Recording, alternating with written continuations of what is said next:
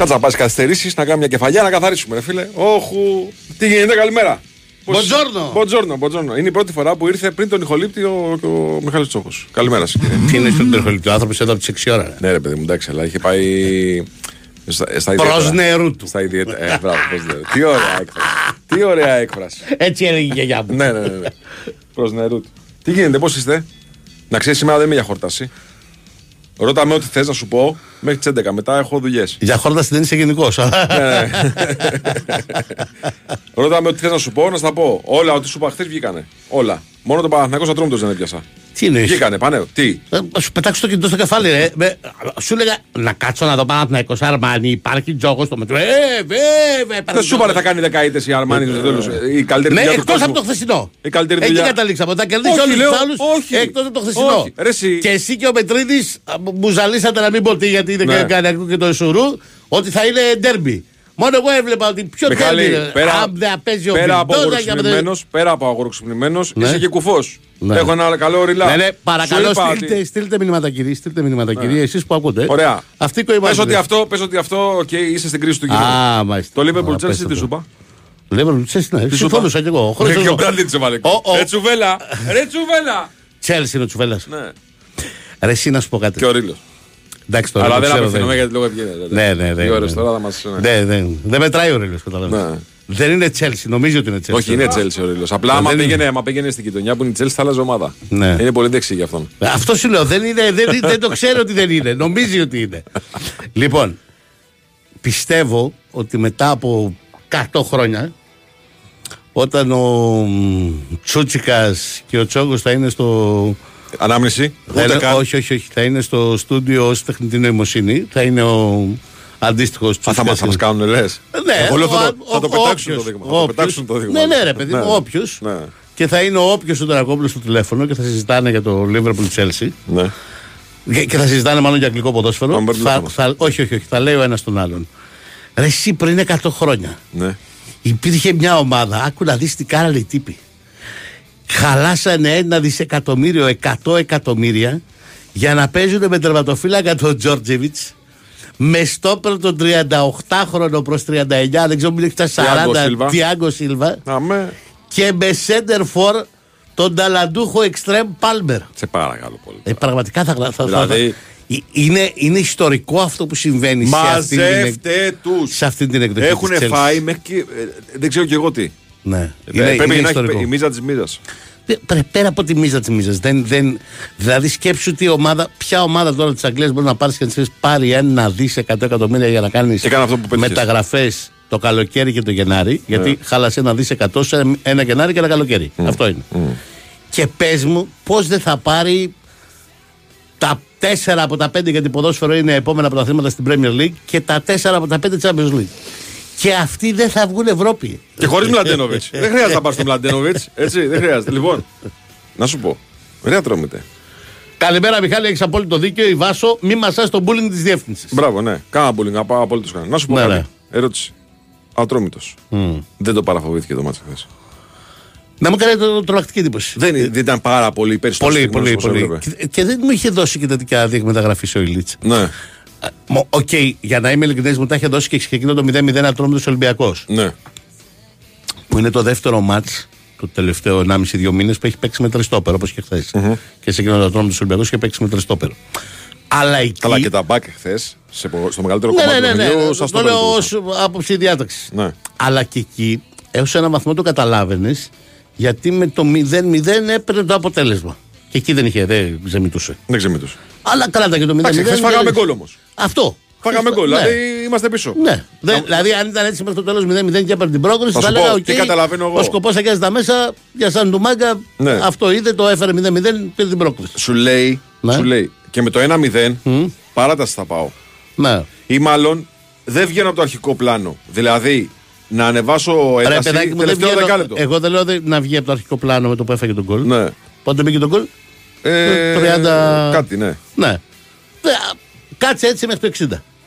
Κάτσε έτσι μέχρι το 65. Κάτσε ρε Μιχάλη, περίμενε. Κάτσε Σε- έτσι μέχρι το 70. Περίμενε ρε Μιχάλη. Ναι. Περίμενε. Έχεις δίκιο σε αυτό που λες. Αλλά λέω ότι φάνηκε στο γήπεδο ότι όταν πήγαμε να πάρουμε ένα-δύο μέτρα Μα- στο γήπεδο 5 μέτρα στο Ε, γήπεδο. να πάντα, ανέβουμε πάντα λίγο. κάτι παίρνει, κάτι χάνει. Τι να γίνει. Μας βγάζαν οι άλλοι κάθετες σε Ε, full. κάπως θα γίνει, κάπως πρέπει να παίξουμε. Εμείς, Αφού πρέπει να βάλουμε ένα γκολ για να περάσουμε. Εντάξει. Πάντως, συνολικά στα 2,90 λεπτά. Ρε παιδί μου, δεν άφησε και τους παίχτε του να το χαρούν. Άσε και τους παίχτε να το χαρούν. ρε παιδί μου. Παίξτε το λίγο, μπράβο. Ναι, ναι. Παίξτε το Να το λίγο. χαρούν. 20 λεπτά. Ναι. Λοιπόν, ε, στα, 100 στα 2,90 λεπτά πάντως νομίζω ότι συνολικά πολύ καλύτερος ήταν ο Παναθηναϊκός έτσι. Ε, ναι. Και στα δύο παιχνίδια. Και άσε το πρώτο ρε παιδί μου. το- Εγώ λέω μέσα στο ποδόσφαιρο είναι να πα- παίξεις καλά, ο άλλος να είναι πιο έξυπνος, να φας δύο κόντο, να κάνεις λάθη, να χάσεις. Χθες δεν, δεν. Ωραία τα κάνω. Ήταν ε, με- μία ομάδα στο γήπεδο που έπαιζε και μία που δεν, δεν έκανε τίποτα. Μεγάλη- Προσπαθούσε να μηνθεί, μάλλον. Μεγάλη σημείωση από το φίλο του Βασίλη Ναι, που λέει: Πες στου ήρωνες Παναθηναϊκούς Ναι. να πούνε ένα ευχαριστώ στην ΑΕΚ ναι. για τη χθεσινή πρόκριση. Γιατί λέει το γκολ του Μλαντίνοβιτς στα περσινά δοκαριά δεν έμπαινε. ε, τι γίνεται. Λοιπόν, και κοίτα- κοίταξε να δεις τώρα πώς θα φαίνει καμιά φορά η, η τύχη. Ο Παναθηναϊκός ήταν, ήταν μπροστά ναι. Στο να παίξει άλλη μια παράταση. Ο Τερήμα αυτό το έχει στο μυαλό του. Ναι. Προφανώς. Και γι' αυτό και επειδή πήγαινε καλά η, το πλάνο του και γι' αυτό δεν έκανε αλλαγές. Εγώ, ας πούμε, δεν θυμάμαι Τερήμ τόσο πολύ να Εντάξει. κρατιέται να κάνει αλλαγές. Ε, ο Τερήμ το είπε. Ήμ- Ήμασταν τόσο καλοί που δεν θα αλλάξω τίποτα. Εγώ λέω ότι είχε στον του και την παράταση. Σωστά. Έτσι, γιατί ήταν Παρ' όλα αυτά το καταλάβαινες ότι ο Παναθηναϊκός δεν θέλει την παράταση. 100%. Ναι, Μα έκανε προσπαθούσε να τα φτάσει εξ- δεύτερο γκολ. Ναι, τα εξαντλούσε τα περιθώρια. Και φτάνει. Δηλαδή σε ένα σημείο είναι το μοναδικό σημείο που πήρε ρίσκα. Επίσης να πω ότι είναι η πιο συντηρητική προσέγγιση τερίμ που έχω δει. Δεν ήμουν βέβαια γήπεδο για να είμαι απολύτως βέβαιος, αλλά πήρα και τηλέφωνο και ρώτησα και αυτό το Για πες. γήπεδο. Δηλαδή, ρε παιδί μου, δεν ήταν τόσο ψηλά η άμυνα. Ίσως να έχει να κάνει και με τους αμυντικούς. Ο Πέρεθ έπαιξε ρόλο σε αυτό. Και επίσης ήταν και πιο κοντά, έμοιαζε πιο κοντά στον Παναθλαϊκό του Ιβάνο, χθεσινό Παναθλαϊκός, Ναι. λόγω του Πέρεθ. Λόγω του Πέρεθ. Γιατί πολλοί το είπαν, αλλά κυρίως. Ε, Αυτός ήταν ο- συνέβαινε. αυτός ναι, ήταν που γιατί μάζευε τα- είδαμε πάλι τον Παναθλαϊκό να δουλεύει ε, κάτω από το δυναμό του Πέρεθ. Ρε παιδιά, αφήστε μας να πούμε μια κουβέντα. Έχει Μισό μεταγρα- λεπτό, έχει Ακόμα με- κάνει μεταγραφές ο Ε, Νικολακόπουλο. ε, Ρε ε, Κώστα. ρε, Κώστα. Ρε Κώστα. Τελειώ... Κάτσε, πουλάει τώρα. Σήμερα Πουλάει, πουλάει. σήμερα ναι. πουλάει. Τι Δώσε, κάνεις; σήμερα είναι Καλημέρα. δώσε. Καλημέρα, Χαίρετε. καλημέρα. Τι κάνετε; Καλά Κοιμή- είμαστε. Κοιμήθηκες καθόλου; Να πούμε... Α, ε, Πολεμένος κανονικά, δηλαδή ήταν. να πούμε ότι έχουμε εξέλιξη δυσάρεστη με το Μαντί Καμαρά. Όπα. Ο Ολυμπιακός τον ε, έστειλε στη δεύτερη ομάδα από σήμερα. Οι πληροφορίες λένε επίσης ότι κλήθηκε σε απολογία από την ΠαΕ για μια σειρά από πειθαρχικά παραπτώματα τα οποία έχουν λάβει η χώρα το τελευταίο διάστημα από το μάτι του Κυπέλου με τον Παναθηναϊκό και μετά. Α, να θυμίσω ότι ο προπονητής τον άφησε εκτός αποστολής την Κυριακή, ε. Ε, ούτε η Κοσάδα δεν ήτανε.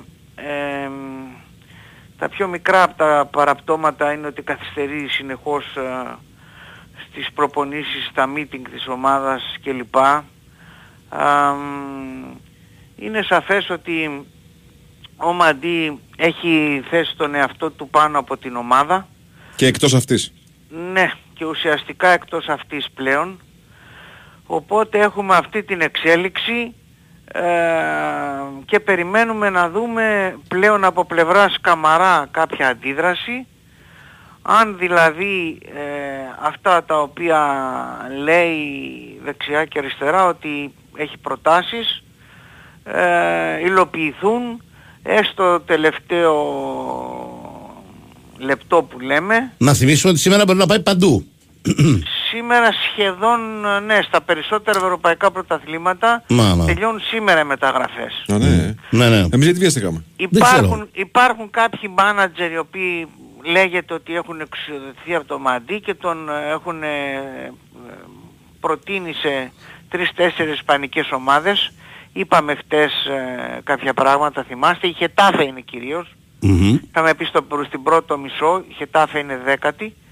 Ε, Τον έχουν προτείνει στη Χετάφε, Τώρα, τώρα αργήσατε τώρα. στην Άστο τώρα. Πέτης, στη Λασπάλμας και στην Σεβίλη τον έχουν προτείνει.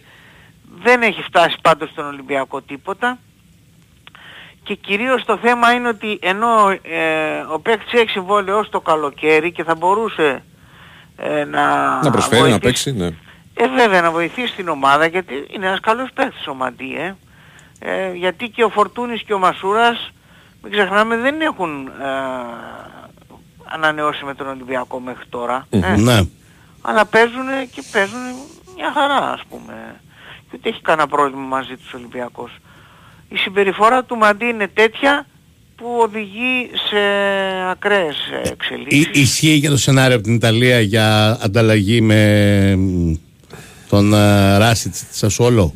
Οι πληροφορίες λένε ότι ε, ήταν αρνητικός να πάει στη Σασουόλο ο Μαντί. Όχι, όχι, ναι, αυτό το καταλαβαίνω. Λέω αν ο Ολυμπιακός όντως την ήθελε αυτή τη μετακίνηση. Ο Ολυμπιακός ε, το Ράσιτς τον ήθελε Μμ. σύμφωνα με τις δικές μου Γιατί να μην θέλει Ωραία. να πάει σε όλο μαντί; Δεν έχω ιδέα. Δεν τα βρίσκεις στο οικονομικό. Δεν το αρέσει η Σασουόλο. Δεν το αρέσει το καμπιονάτο. Ξέρω εγώ τι. Δεν έχω ιδέα. Ναι, γιατί είναι προφανές ότι Θέλει να δεν- πάρει περισσότερα δεν- λεφτά δεν ως θέλει, ελεύθερο. δεν θέλει φαίνεται ο Μαντί να εμπλακεί σε καμία μεταγραφή τώρα και θέλει το καλοκαίρι να πάει εκεί όπου θέλει ο ίδιος. Να. Ε, Εικάζουμε όπως το εικάζετε και εσείς, δηλαδή το εικάζω και εγώ και στον Ολυμπιακό φαντάζομαι το εικάζουν. Ε, λέ- λέγονται διάφορα ότι μπορεί να έχει κλείσει ήδη σε ομάδα ε, στη Λιόν, αλλά αυτά είναι εικασίες. ε, Ναι. Δεν, δεν μπορούμε να τα υποστηρίξουμε Οκ, παραπάνω. Αν έχει συμβεί κάτι τέτοιο, ναι, προφανώς δεν μπορεί να δεχτεί την πρόταση σας όλο. Ναι, για παράδειγμα. Για παράδειγμα. Ναι. Ή μπορεί, ή μπορεί Εντάξει, και ο απλά Ολυμπιακός μπορεί να τον πιέσει με τον τρόπο το ότι 6 μήνες δεν έπαιξε μπαλά. Και αυτό του δημιουργεί ένα πρόβλημα. του αυτή Καμαρά. τη, στιγμή, αυτή τη στιγμή αυτό φαίνεται να υπάρχει από, τη στιγμή, που- από την ώρα που επαναλαμβάνω ειδοποιήθηκε ο Μαντής σύμφωνα με τις πληροφορίες μας πριν από λίγο ε, ότι θα είναι στη δεύτερη ομάδα. Ναι, Μάλιστα. Ναι. Μμ. Αυτά. Ωραία, ωραία. Εντάξει. Φίλε, ακούνε σταγμένο. Βρες κανένα δύο ώρα να την πέσεις γιατί δεν την βγάζεις τη μέρα. Μια χαρά μου ρε. Αντέξε. Γιατί βο, έχει να δει Μπιέλ, έχει να δει. Τι άλλο έχεις να δει; Έχει- Α, ο Μπιέλ, ο Μπιέλ παρεπιπτόντως δεν ήταν στο Ρέντι σήμερα το πρωί. Όπα. Ε, και αυτό ενισχύει όλες τις ενδείξεις. Augsburg. Ναι, ναι, νομίζω Augsburg. Υπάρχει και ένα ενδιαφέρον τελευταία στιγμής από τη Λάτσιο, αλλά νομίζω ότι ο παίκτης προτιμάει την Augsburg που είναι ο προπονητής που τον είχε στην Κοπεχάγη Μμμ. και ο Θόρουπ Ναι, ναι. και νομίζω ότι θα είναι προς τα εκεί. Μμμ. Νομίζω ότι θα είναι προς τα εκεί. Ναι. Ωραία. Και ποιος άλλος έχει μείνει; Ο Πορόζο τι έγινε, έφυγε τελικά; Ο Πορόζα από χτες. Δεν Ναι, έφυγε, δεν χθες. ακούς, δεν Χθες ακούς. βράδυ. Χθες Ναι, βράδυ ναι, και είχε χθες 12 βράδυ. ώρα τα μπουμπούνι όλα. Χθες Ναι. βράδυ κάποια πηγή ευτυχώς τα είχε πριν και από τις 12. Ε. Ναι. Λοιπόν, Προλάβαμε. Πού- πού- Πού πήγε τελικά; ε, νομίζω Κασίμπασα. Δεν έχει Δεν τον σημασία. ενδιαφέρει τον Έφυγε. Ολυμπιακό. Δεν έχει βέβαια. σημασία. Δεν τον ενδιαφέρει τον Ολυμπιακό υπό την έννοια ότι ο Ολυμπιακός Είναι διέκοψε, δανεικός, ναι. Ναι, διέκοψε ναι. το δανεισμό Ναι, και και όπου μετά θέλει η πάει. Τρουά, ήταν θέμα της Τρουά. Αλλά Ναι, ναι. νομίζω Κασί- Κασίμπασα. Μάλιστα. Ωραία, ωραία. Ωραία. Οπότε εκεί νομίζω δεν, ε, δεν θα έβλεπα άλλον να... Εντάξει, η αλήθεια είναι ότι επειδή δεν τελειώνουν μόνο σήμερα μεταγραφές, υπάρχουν και πρωταθλήματα που έχουν και άλλες μέρες ακόμα, Ναι. όπως το τουρκικό για παράδειγμα, Ναι. δεν μπορώ να αποκλείσω να φύγει και Σωστά. κάποιος άλλος παίκτης.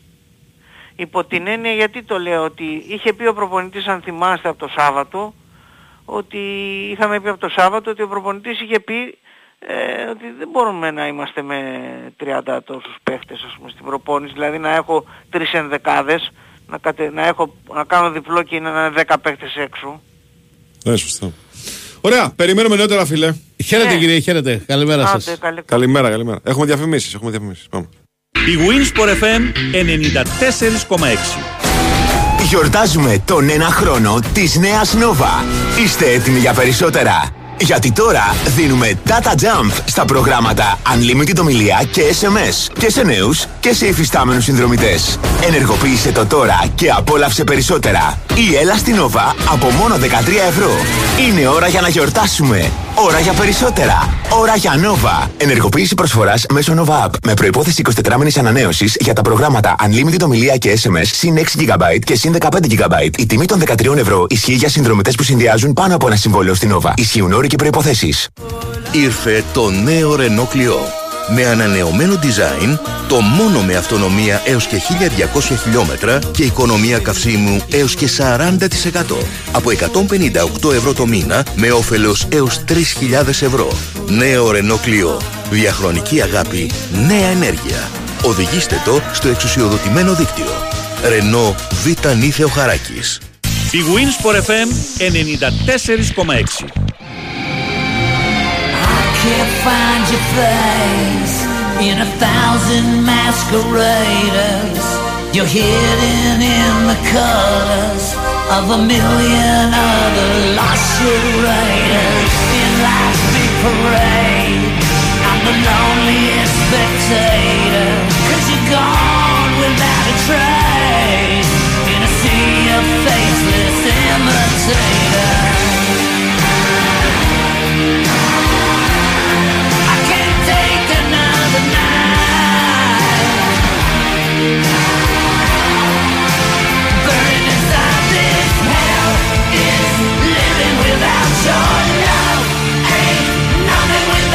Λοιπόν, κα- την καλημέρα μας εδώ στους φίλους ακροατές που στέλνετε μηνύματα. Την καλημέρα μας στο Γιάννη από τον τρομερό φούρνο του Τάκη στα, στο κουκάκι που γιορτάζει σήμερα γιατί είναι όλα πράσινα λέει. Όλα πράσινα.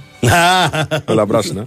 Ο Τάκης- Νόμιζα, νόμιζα ότι γιορτάζει το κουκάκι μετά ότι γιορτάζει ο όχι, φούρνος. ρε, όχι, ρε, ο Γιάννης είναι με τη. Δεν ξέρω, ρε, σφυγανίτσα, πώς- ε. ναι, ναι, ναι. Λοιπόν, την καλημέρα μας στο φίλο του Γιάννη, την καλημέρα μας στο φίλο μας τον Κώστα, ο οποίος ε, μ, αναφέρεται, συγκριν, ε, μάλλον όχι συγκρινεί, ξεχωρίζει από τα χθεσινά παιχνίδια από το ποδοσφαιρικό Παναθηναϊκό του Ρούμπεν Πέρεθ και το, από το πασχετικό του Χουάντσο, γιατί και οι δύο είχαν ακούσει πάρα πολλά το τελευταίο διάστημα. Αλήθεια είναι ότι ο Πέρεθ εχθές, ε, μ, παρά το γεγονός ότι ξεκίνησε λίγο μουδιασμένα και έκανε κάποιες λάθος πάσες στο πρώτο κομμάτι του παιχνιδιού, έκανε δύο φάουλ μαζεμένα στα πρώτα λεπτά της αναμέτρησης. Ήταν εχθές κομβικός για τον Παναθηναϊκό, όχι μόνο για τον κόλ που πέτυχε. Το πρώτο του, ε. Δεν ξαναβάλει γκολ στην Ελλάδα. Σωστά. Το πρώτο του. Ε, ήταν κομβική εχθέ η παρουσία του. Και γενικά ήταν ένας πολύ καλός Παναθηναϊκός για τα νεύρα που είχε, για την απογοήτευση που είχε, για την πίεση που είχε, για τις δυσκολίες που του βάλε ο αντίπαλος με τον τρόπο που έπαιζε. Ήταν μια χαρά Παναθηναϊκός εχθές. Ο οποίος φίλε, κοίτα να δεις, από εκεί που αντιμετώπιζε το σενάριο να την πατήσει στο κύπελο ή στην καλύτερη να παίξει παράταση και να εξουθενωθεί ακόμα περισσότερο εν ώψη του Ολυμπιακού, τώρα και κερδίζει και κερδίζει νικώντας και την κρίνια. Ναι. Γιατί είναι σημαντική Ναι. και αυτή η, δια, η Σωστά. διάσταση. Η διάσταση. Ναι. Ναι. Λοιπόν, και παίρνει την πρόκληση που τον ανεβάζει και ψυχολογικά. Και τώρα σιγά σιγά αρχίζει και το βλέπει το ποτηράκι μισογεμάτο. Δηλαδή, να που γυρίζουν και δύο-τρει παίχτες σιγά σιγά, να που έχουμε και μια ευκαιρία μέσα στην έδρα μας να πάρουμε ένα τέρμι τον Ολυμπιακό και να ανεβούμε. Αλλάζει το πράγμα. Ε, πάντα έτσι είναι. Ναι. Και γι' αυτό ακριβώς ήταν και σημαντικό το χρυσό μάτσο, όχι μόνο για την πρόκληση. Και για να μπει ένα stop στο, στο κακό σερί που θα δημιουργούσε Ναι, πρόβλημα. επιπλέον πίεση, επιπλέον ισοστρέφεια κτλ. κτλ. Μποντζόρνο και στη Βάντα που ξανακούει σήμερα από το Α, έτσι, Ηράκλειο. άρα την κάναμε εδώ. Ναι, Την κάναμε φανατική ακροάτρια. σωστά. Και ακούει και ο κουμπάρος σίγουρα. Καλά, εννοείται. Προφανώς έχουν θέμα. Έχουν θέμα, δεν θέλουν να μιλάνε στο τηλέφωνο μεταξύ τους. Ναι, ναι, ναι. Και σου λέει, άσε, επικοινωνούν θα τα μέσω- πούμε. Μπράβο. μέσω- θα τα πούμε στους τσόχους και θα τα... Καλημέρα στον Πάνα τη Μόσχα. Καλημέρα. Λοιπόν, Μπασκετάκι, θες να πούμε καμιά δύο κουβέντες; Άσε μας ρε Μεσίνα που έχεις 30 εκατομμύρια για να βάζεις 62 πόντους. Άσε μας ρε αγόρι μου γλυκό. Πραγματικά θέλω να μου συμβεί στη ζωή μου να έχω έναν εργοδότη σαν το Μεσίνα. Κερδίζεις. Θες να πεις κάτι για τον κύριο Γιάννη; Ρε παιδί μου, όχι. Είναι ένα. Ρε εσύ ο Μεσίνα χάνει με 35 πόντους. Κύριε Γιάννη, ακούτε! Κύριε, κύριε Γιάννη, 94,6 κύριε Γιάννη. Ρε εσύ, Ναι, παρακαλώ. χάνεις με 30 πόντους. Ναι, Βάζεις 62 πόντους ενώ έχεις ρόστερ 32 εκατομμυρίων. Ναι. Και δεν τρέχει τίποτα. Ναι. Μετά από ένα σερί 5 συνεχόμενων ηττών, Ναι. η διοίκηση λέει της Αρμάνι Μιλάνο αποφάσισε την ανανέωση συνεργασίας με το Μεσίνα. Ξέρεις ποια είναι η διαφορά; Δηλαδή, Και, και, και, και εγώ ρωτάω, δηλαδή μετά από τόσα χρόνια, το τους επιτρέπει και κάτι ακόμα ραδιόφωνο. Δεν, δεν, δεν είναι κάτι Καλά, αντίστοιχο. Άγιος άνθρωπος. Άγιος άνθρωπος. Μη λέμε Λοιπόν. τώρα. Μη λέμε τώρα. Ναι. Αλλά θέλω να σου πω ότι υπάρχουν και καλύτερα, ρε παιδί μου. Ναι, Καταλαβαίνεις. εντάξει. Οκ. Δεν, γίνεται- δεν τρέχει τίποτα. 30 εκατομμύρια πεταμένα στο κουβά κάθε χρόνο, όχι μία φορά. Ναι. Δηλαδή να πεις ότι μια ομάδα, ας πούμε, που μου λέγανε χθες ότι έλα μου είσαι υπερβολικός και αυτά. Παιδιά, δεν θα σταυρώσει νίκη. Θα κάνει μία. Εγώ συμφωνώ μαζί σου. Μία θα Και- την και κάνει. γι' αυτό, ακριβ- ναι, προφανώς. Μία θα την κάνει, εντάξει, Γιατί οκ. έχει και αρκετούς ποιοτικούς παίκτες και κάποια στιγμή βγάζουν ε, και μια τσαντίλα και το εγώ τους και το Ναι. χαρακτήρα τους και την προσωπικότητά τους. Κυκλοφορούν εκεί μέσα διάφοροι. Ναι. Ε, και εγώ, ξέρεις, δηλαδή το καλοκαίρι, ας πούμε, που άκουγα όλη αυτή την ιστορία με τον Μίροτιτς, Θα πάει στην Παρτιζάν, θα πάει στον Ερυθρό Αστέρα, θα πάει στο Ολυμπιακό, θα πάει στον Παναθηναϊκό, θα πάει. Μόλις άκουσα ότι θα πάει στην Αρμάνι. Λέω, δηλαδή έχω αρχίσει πια και σχηματίζω κακή γνώμη και για το, Ναι, ρε, για το φυγόπονος. χαρακτήρα των. Φυγόπονος, ε, φυγόπονος. των, ε, δηλαδή λέω για να επιλέξεις Εντάξει, να έχει πάει πάρει, στην απόφαση, Αρμάνι. έχει πάρει απόφαση να βγει μακριά από την τοξικότητα αυτός. Δηλαδή, Ναι, ναι, για να επιλέξεις την Αρμάνι πάνω να πει ότι σε νοιάζουν τα λεφτά. Ναι, Οκ. ναι. Μαγαζί γωνία θα τα πάρω. Θα πάρω και πολλά και τίποτα άλλο. Ναι. Δελτίο; Δελτίο. Η κυρία από το Sky. Ναι. Λοιπόν, ακολουθούν κέρδη, μάλλον ε, παίζουν κέρδη χωρίς κατάθεση; Βέβαια. Λοιπόν, παίζουν στην BWIN με τη μοναδική προσφορά χωρίς κατάθεση που μοιράζει έπαθλα εντελώς δωρεάν. Ρυθμιστή σε ΕΠ, συμμετοχή για άτομα άνω των 21. Παίξει υπεύθυνα όροι και προποθέσει στο bwin.gr. Σου έχω μιλήσει για αυτούς τους δυστυχισμένους ανθρώπους. Ποιους; Τους δυστυχισμένους ανθρώπους που τώρα ας πούμε θα αναγκαστούν να πάνε στην Λιθουανία. Καταλαβαίνεις. Στο κάουνας πάει πετρελή, ε. Ε, θα πάνε στη Λιθουανία τώρα. Θα γεμίσει το, Κολάρο πήρες, Γιώργο; το Instagram με μπαμπούσκες. Ναι. Έλα, ε, είναι καταναγκαστικό έργο γενικά. Κολ- Κολάρο. Κολάρο Με μείον πήρες. δύο βαθμούς και μείον ένα Κατάλαβα, κτλ. κατάλαβα. Κατάλαβα, σ' ακούει σύντροφος. Πάμε, ναι. ναι. Ακριώσει. Το προ- δύο, Κάντε. ειδήσεις, δύο ειδήσεις υπάρχουν εδώ. Ναι, ναι. Πρώτον, Ναι. ότι βρήκε σύντροφο. Είναι μια επιτυχία. Είναι σαν να σου τάλει εσύ τρίποντα με κλειστά μάτια. και να- Τι εννοείς, δωρεάν, όχι επιπληρωμή; Ναι, ναι. Να σου πω έτοιμος για λέρεση εσύ, ε. έτοιμος για λέρεση. λοιπόν, και η δεύτερη είδηση ότι μας ακούει κιόλας. Ναι. Τι εννοείς μας ακούει; Η σύντροφος, για να κρατιέται. Α, Εντάξει, έχεις- έχεις καλά νούμερα, οπότε δεν Ποτέ υπάρχει δεν παράπονο ξέρεις. τώρα. Δεν δεν Βέβαια. περταρεί Τώρα για να, κανένα για να κάνω και λίγο εκδούλευση, Ναι. έχω, έχω φέρει τσόχο. Κατάλαβε. Έτσι, έτσι, έτσι. Έτσι. Λοιπόν, Λοιπόν, εδώ είμαστε στο αεροδρόμιο, χωρίς Ναι. Λούκα Παναθηναϊκός, αναχωρεί για το Χωρίς κάουνα. Λούκα, ε. Ναι, ναι, ναι, εντάξει, ήταν... ε, Μάλιστα σας το έλεγα ότι ήταν ε, δύσκολο να το Ναι. προλάβει, έως απίθανο. μμμ. Ε, εγώ λέω ότι ε, πλέον ο Παναθηναϊκός μαθαίνει να παίξει χωρίς τον Λούκα, έτσι, δηλαδή είναι τρομερό αυτό. Ε, μπορεί ο Αταμάν χτες να έχει παράπονα από την επίθεσή του, αλλά ο Παναθηναϊκός έχει παίξει εξαιρετική άμυνα κόντρα στην Αρμάνη Μιλάνο. Πραγματικά ήταν, ήταν η συμμορία χτες ο Παναθηναϊκός. Μμμ. Ε, με τον τρόπο που κυνηγούσαν ε, κάθε μπάλα, έβλεπες ε, παίκτες να μην αφήνουν τους αντιπάλους να πάρουν ανάσα. Α, με ε, έτσι πρώτο και κύριο α, το πρωταγωνιστή τον ε, Παναγιώτη Καλαϊτζάκη, ο οποίος μπήκε πολύ νωρίς στο μάτς και νομίζω ότι... Ε, και στο επόμενο θα μπει νωρίτερα. Τι γίνεται ρε με καλά έτσι. Ναι, Έχει, Τρομερός, το- ε. έχει, Τρομερός. πολύ, έχει απελευθερωθεί ψυχολογικά, του Ναι, έχει φύγει ναι, το, ναι, το ναι, track ναι. Ναι. και βγάζει μέσα στο γήπεδο ρε παιδί μου αυτό που του δίνει το κορμί του. Γιατί το κορμί του είναι τέλειο, είναι σέρβικο κορμί. Μακριά χέρια, μακρύ κορμί, γρήγορος, αλτικός. Είναι πολύ μόντερνο παίχτης. Και- και πάνω στο που λέει ο Βάιος- Και βγάζει μέσα στο γήπεδο αυτό που, αυτό που ξέρει. Ναι. ναι. Ε, εγώ, εγώ λέω ότι κάνει κάτι παραπάνω από αυτό που ξέρει. Δηλαδή ξέραμε ότι μέχρι τώρα δίνει πράγματα με την ενέργειά του στην άμυνα, κυνηγάει τους αντιπάλους και όλα αυτά είναι πολύ καλό σε αυτό το κομμάτι. Λέω δίνει πράγματα και στην επίθεση, έτσι. Ναι, ναι, ναι. Ε, χθες έχει λύσει πολλές φάσεις. Και ειδικά σε παιχνίδια, παιδιά, σε παιχνίδια από τα οποία ας πούμε ξέρεις ότι ο αντίπαλος θα παίξει ξύλο, πολύ ξύλο. Και ο Καλαϊτζάκης μπορεί να τα απεξελθεί σε αυτό. Που Ναι, σημαίνει ναι, ναι, ότι ναι. οι διαιτητές δεν μπορούν να σφυράνε τα πάντα. Γιατί Καθόλου. άμα τα σφυράνε τα πάντα δεν θα μπουν παίχτε με στο γήπεδο. Ο Καλαϊτζάκη είναι βούτυρος ψωμί του. Έτσι ακριβώς. Ε, Τώρα μιλάμε για γενικότερα- μάτς που θα είχε τρεις φαλιάρες στη Μούρη ο Ρεσόρε χθες. Ναι, Βέβαια, ναι. βέβαια, βέβαια. Όχι, Ναι. το λέω ρε παιδί μου γιατί δείχνει. Πώς να το πω, δείχνει. Δείχνει σαν να μην είναι ένας παίχτη που σκάει από το αυγό και κρύγνεται. Όχι, όχι. Δείχνει σαν ένας παίχτη που αυτά τα έκανε. Ε, όχι τα έκανε, ότι τα έχει Ναι, να τα κάνει. Ότι τα έχει το βλέπουμε. Μμ. Αλλά τα κάνει με ένα στυλ που δείχνει ότι δεν συμβαίνει κάτι παράξενο εδώ. Εσύ, δεν, που, δεν... εσύ που ξέρεις μπάσκετ, Ναι. να κοιτάξεις Ναι, πώς συμπεριφέρεται το τελευταίο διάστημα ο Καλαϊτζάκης ναι, στο κόψιμο κάτω από το καλάθι. ναι. Αυτό που ήταν χαρακτηριστικό για μένα του Παπα-Νικολάου στον Ολυμπιακό. ναι. Έτσι. Ναι. Το κάνει δουλεύει καλα- πάρα πολύ και ο Το Καλαϊτζάκης, δουλεύει από το ναι. καλοκαίρι. Ναι. ναι. Μμμ, Σωστό. Ε, εν τω μεταξύ, τώρα μέσα και λέμε για τον Καλαϊτζάκη, ε, είχε γίνει δέκτης, εδώ πέρα έτσι αποδέκτης μάλλον, ε, το μερό θαυμασμό από τους ψηρικάδες, έτσι που και από τα παιδιά που ταξιδέψουν με την αποστολή, γιατί ε, είχε 100, περίπου 120.000 Παναγικός μαζί με την ε, αποστολή. Ε, θα έχει μαζί τους στο τσάρτερ και στο γήπεδο. Ε, πέραν του Καλαϊτζάκη νομίζω ότι ήταν πολύ σημαντική χθες η παρουσία του Χάντσο, ο οποίος ε, μπήκε μέσα στο πρώτο ημίχρονο, έδωσε πολλές λύσεις επιθετικά Α, και γενικότερα εντάξει με την άμυνα το ξέραμε ότι αυτό που μπορεί να κάνει ο Ισπανός να κυνηγά από το 1 μέχρι το 5 το έκανε και χτες ε, βοήθησε πάρα πολύ όμως και επιθετικά και νομίζω ότι αυτό είναι το κλειδί. Είναι δηλαδή πρέπει να ξεκλειδώσει σε αυτό το κομμάτι. Και νομίζω ότι χτες μπορεί να είναι ένα καθοριστικό κομμάτι για εκείνον. Ε, εντάξει ο Γκριγκόνης αυτό που ξέραμε ε, που δεν το έδειξε κοντά στη Μακάμπη το έκανε και πάλι χτες δηλαδή το κρύο αίμα και πολύ καλές ε, εκτελέσεις. Για μένα αυτό που Και κρατάω από τον τρομερές Γκριγκόνης είναι- άμυνες στο Μύρωτιτς. Αυτό πήγα να σου πω, αυτό πήγα να σου πω. Σε κάποια φάση στο δεύτερο μήχρονο με Ναι, τον ρε Μύρωτιτς, Μύρωτιτς, ρε Μύρωτιτς όμως. Μην πει ζητάς 3,5 εκατομμύρια για να σε, σε σβήνει από το γήπεδο ο Γκριγκόνης, που δεν είναι ο καλύτερος αμυντικός του κόσμου. Ε, Κάτσε ρε φίλε, γιατί το, γιατί το μοιάζεις έτσι τον Ε, δε- Μάριος. Δηλαδή τι, μια χαρά φέτος. Κάτσε, είναι. μιλάμε Δηλαδή- για το Μύρωτιτς τώρα, έτσι. Ναι, ναι, κριτική στο μύρο της κάνει τώρα. Μιλάμε για Α, το στο Μύρωτιτς. Μύρωτιτς, οκ, οκ, οκ, το δέχομαι. Δηλαδή να ζητάμε 3,5 εκατομμύρια τι για να μας κάνει απλή αναφορά στο φίλο αγώνος ο Γκριγκόνης. Ναι, ναι, ναι. Κάτσε ρε φίλε. Ε, Εντάξει, ε, γενικότερα νομίζω ε, αυτό που είπε η αμυντική λειτουργία και η αμυντική προσήλωση του Παναθηναϊκού το τελευταίο διάστημα ε, είναι σε τέλειο βαθμό, αγγίζει το τέλειο μάλλον. Δηλαδή ε, είναι τρομερό αυτό που κάνει ο Παναθηναϊκός το, το τελευταίο καιρό ε, σε αυτό το κομμάτι. Γι' αυτό και έχει πάρει τις 9 νίκες σε 11 αγώνες, έτσι μην το ξεχνάμε. Είπε χθες μάλιστα ο Μεσίνα ότι αυτή τη στιγμή είναι Και από με τις καλύτερες κακό ομάδες. ναν, με κακό ναν, με κακά Με πολύ ποσοστά κακό να, ευστοχίας. όχι είναι απλά κακό. Ναι, Ναι, ναι. με πολύ κακό να. 3 Αυτό στα για, 16. κάποιο, αυτός για κάποιο λόγο εκνευρίστηκε. Μίλησε και για τη διετησία πολύ, για Ναι, τα γιατί φάουλ. θα έχει για τα- ξύλο, ρε φίλε, ναι. πολύ. Τρώει πολύ ξύλο, τρώει πολύ ξύλο σε κάθε, σε κάθε διείσδυση που κάνει πέφτουν 3-4 πάνω του και δεν παίρνει φάουλ. Ε, και τώρα Ε, ξύλο θα έχει και στη, και στη Λιθουανία, νομίζεις. Ναι, ναι, ναι. Θα πάει ο Αγκώνας φουλ σύννεφο. Αλλά Αυτοί τι είδατε πάθανε είναι, εκεί, τι σεληνιαστήκαν γιατί σαν 20. Είναι φες, ε. Ναι, Εγώ να σου Ναι, πω. ναι. Δεν πειράζει, ξεμπουκώσανε τώρα. μπήκαν όλα. Τώρα πάει τα μαν. Ναι. Έτσι. Να πω κάτι πάνω, και πάνω σε αυτό για τον Αν. Είδατε όμως ότι ο Αταμάν δεν βίστασε. Εδώ δεν, δεν συμβαίνουν τα σουτ, δεν είσαι καλά, πάγκο.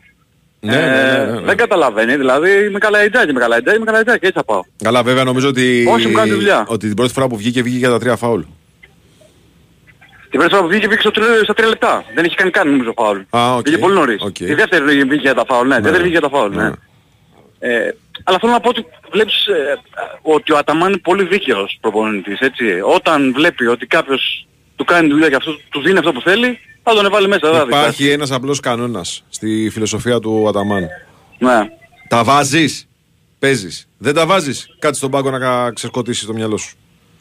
Γενικότερα να του κάνει τη δουλειά, εγώ αυτό λέω. Ναι. Δεν είναι μόνο ξέρεις να τα βάζεις. Γιατί βλέπεις ας πούμε, ε, εγώ κάτι το κούμπο. Ε, μπορεί να μην έχει τόσα έτσι, ταλέντο, τόσο πλούσιο φυσικά ταλέντο, αλλά στην άμυνα είναι παντού ας πούμε.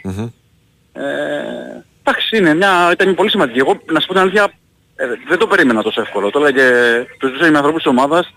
Το ίδιο και μου λέγανε και αυτοί ότι ε, το κάνανε πάρα πολύ εύκολο. Το κάνανε να φαίνεται πάρα πολύ εύκολο και κάνανε Αρμάνι Μιλάνο που ήταν πλήρης, έτσι. Μην το ξεχνάμε αυτό. Η Αρμάνι Μιλάνο χθες έπαιξε πλήρης. Δεν έχει Πλήρης, καμία ναι. απουσία. Ναι. Ναι. Ο Παναγικός είχε και μια πολύ σημαντική απουσία του Φλούκα. Έχει τον Βιλντόσα να μην είναι έτοιμος. Έτσι. Την έκανε χθες να μοιάζει μια ομάδα της σειράς ας πούμε. Ναι, Και αυτό νομίζω ότι είναι το μεγαλύτερο κέρδος του.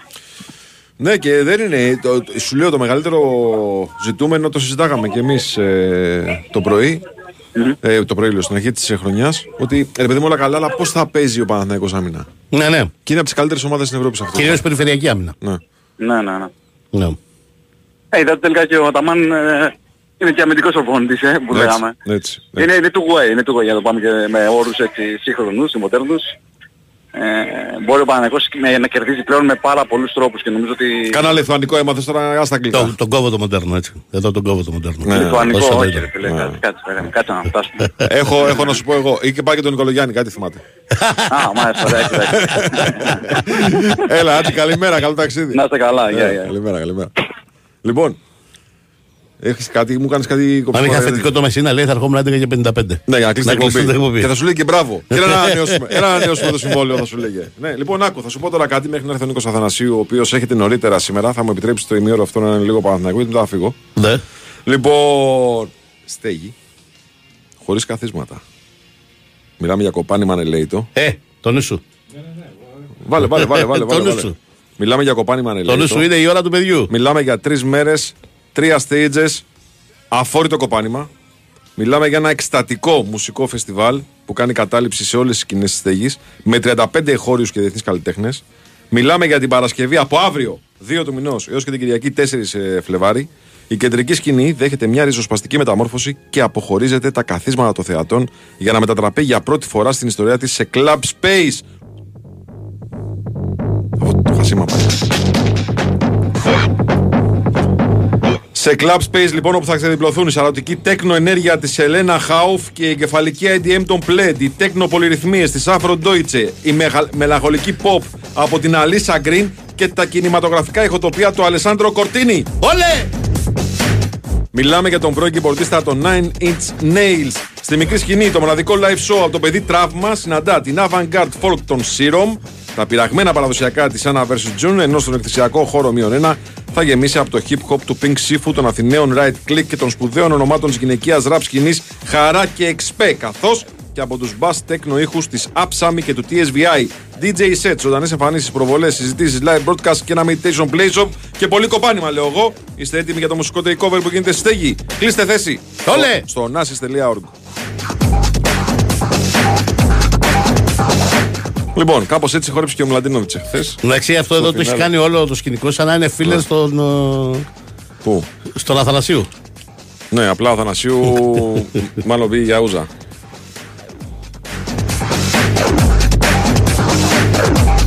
Εντάξει, αυτό το κομμάτι είναι σίγουρα πριν το 2002.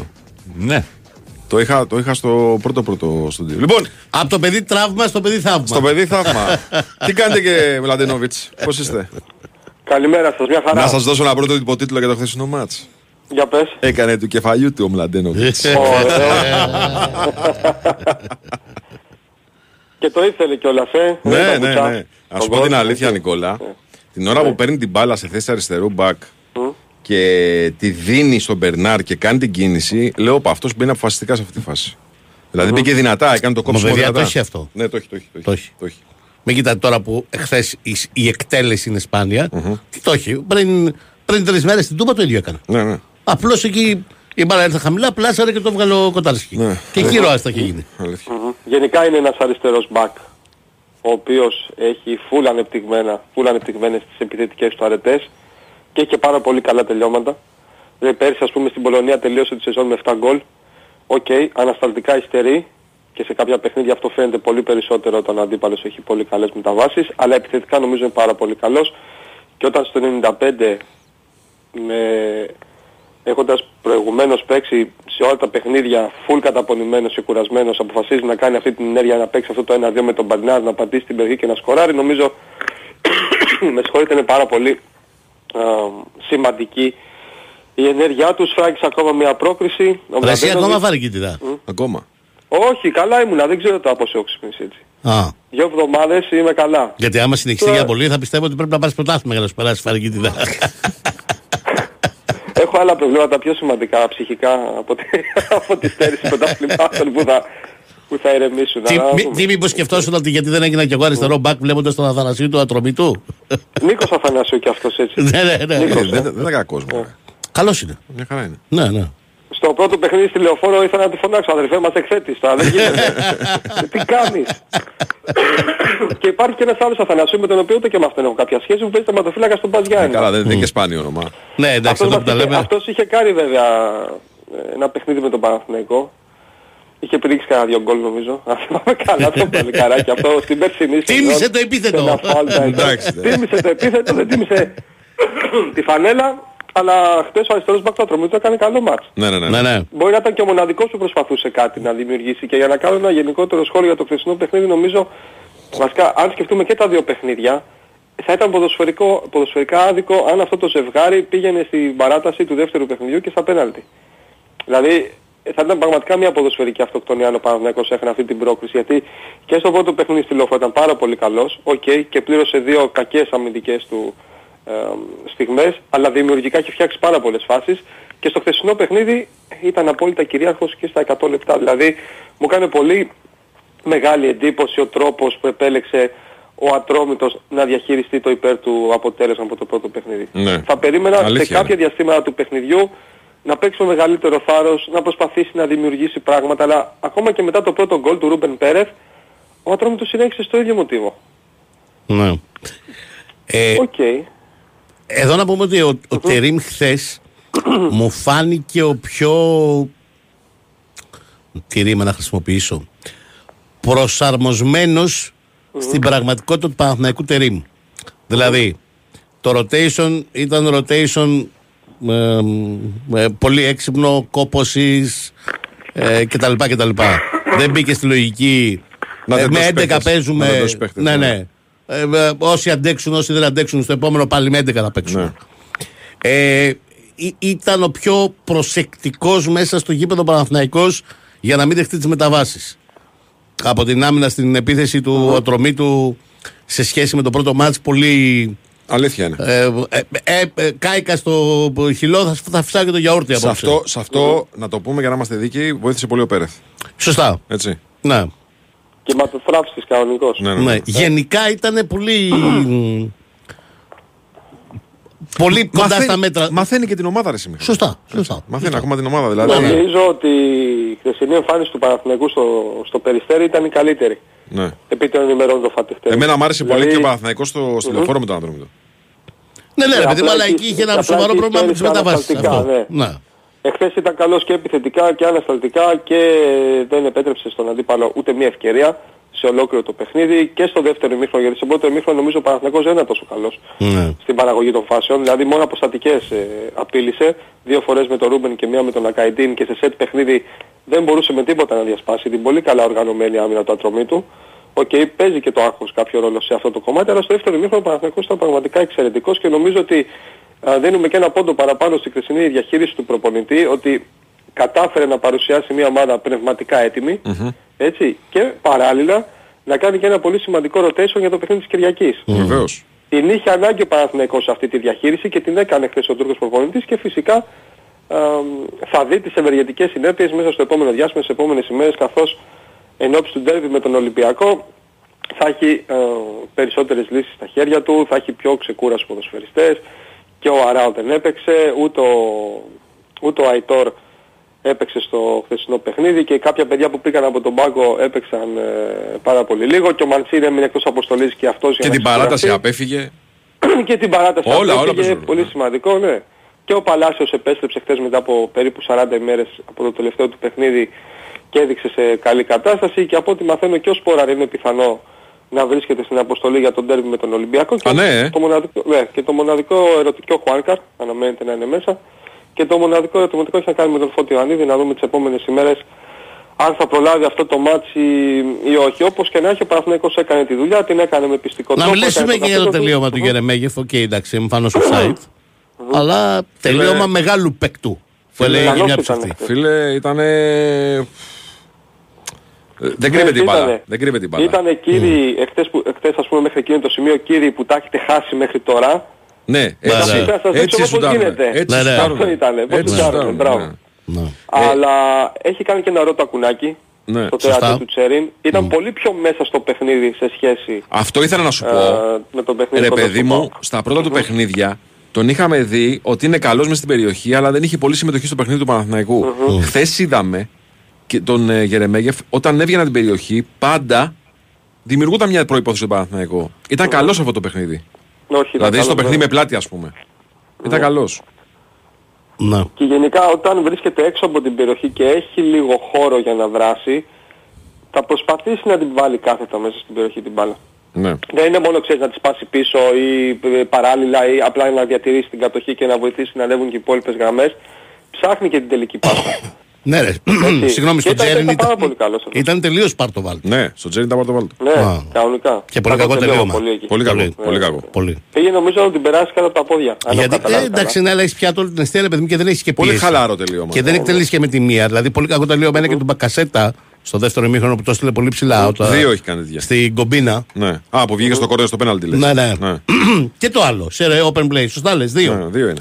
Αλλά Ναι, και το αυτά άλλο από την είναι. πάσα του Μλαντένοβιτς. Σωστά. Αλλά αυτά είναι στην κίνηση, χωρίς κοντρόλ και με όχι καλή ισορροπία κορμί. Δηλαδή προσπάθησε να γυρίσει το κορμί του την ώρα που εκτελούσε για να έρθει μέτωπο προς την εστία γιατί ήταν σε πλάγια Ναι, θέση. αλήθεια, ναι. Εκεί, οκ, το Ήταν καταλαβαίνεις στο ότι. ψωμί του όμως, ε, αυτές τις φάσεις. Δηλαδή τις έχει. Σωστά. Ε, βέβαια. θέλω να πω δεν είναι ο κανόνας ότι τις στέλνει έξω από το γήπεδο.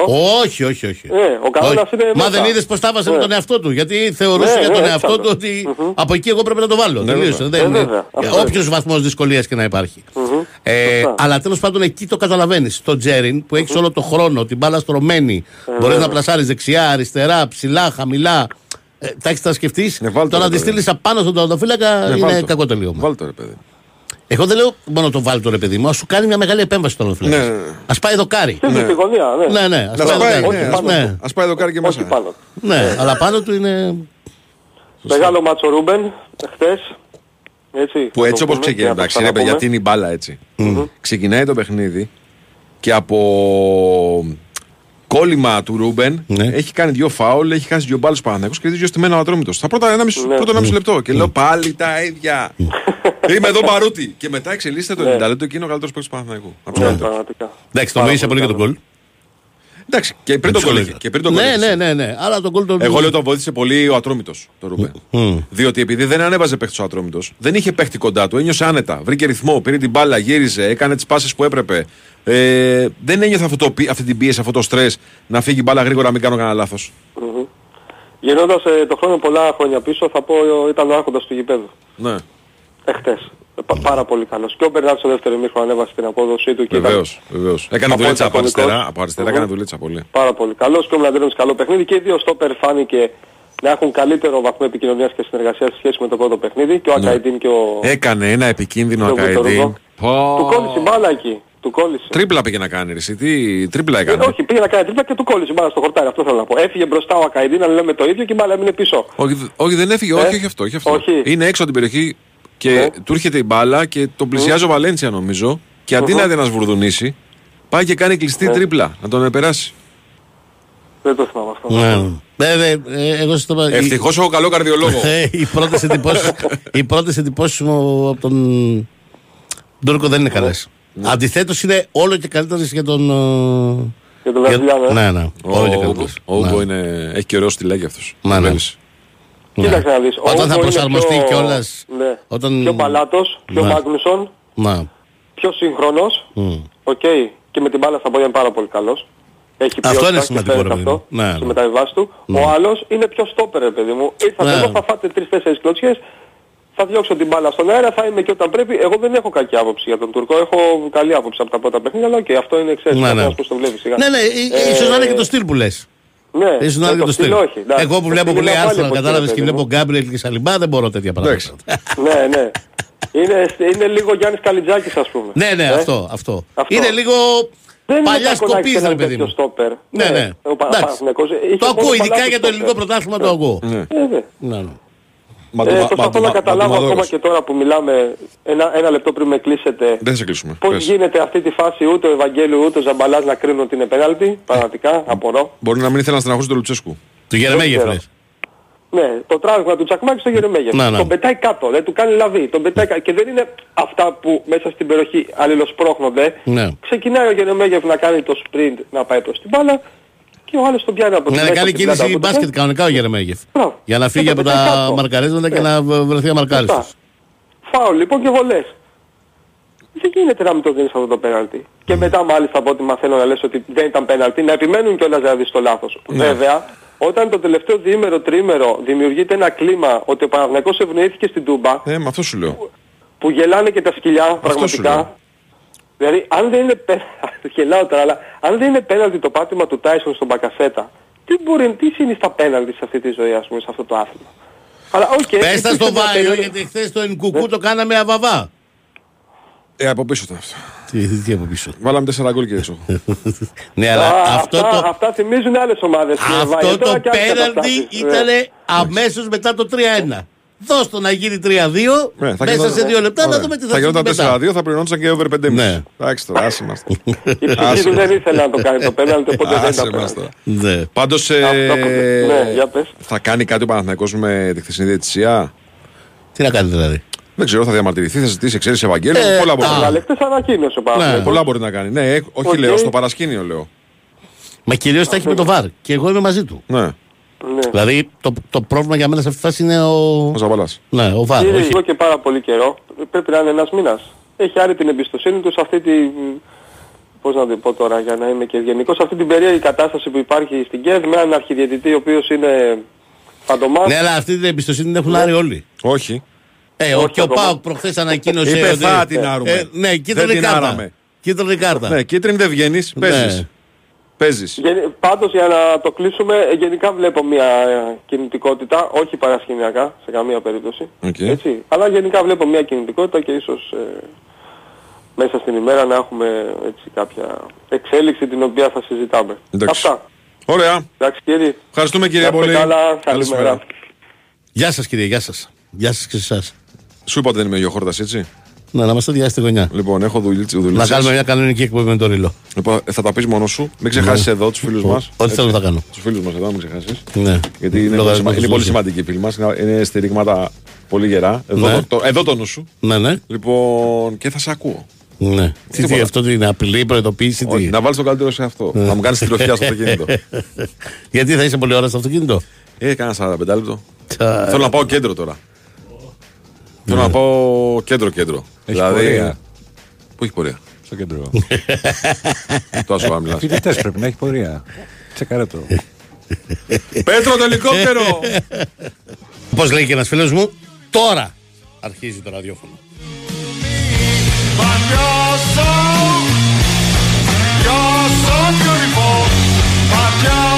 Είστε στην εκπομπή που παίζουν κέρδη και χωρίς κατάθεση.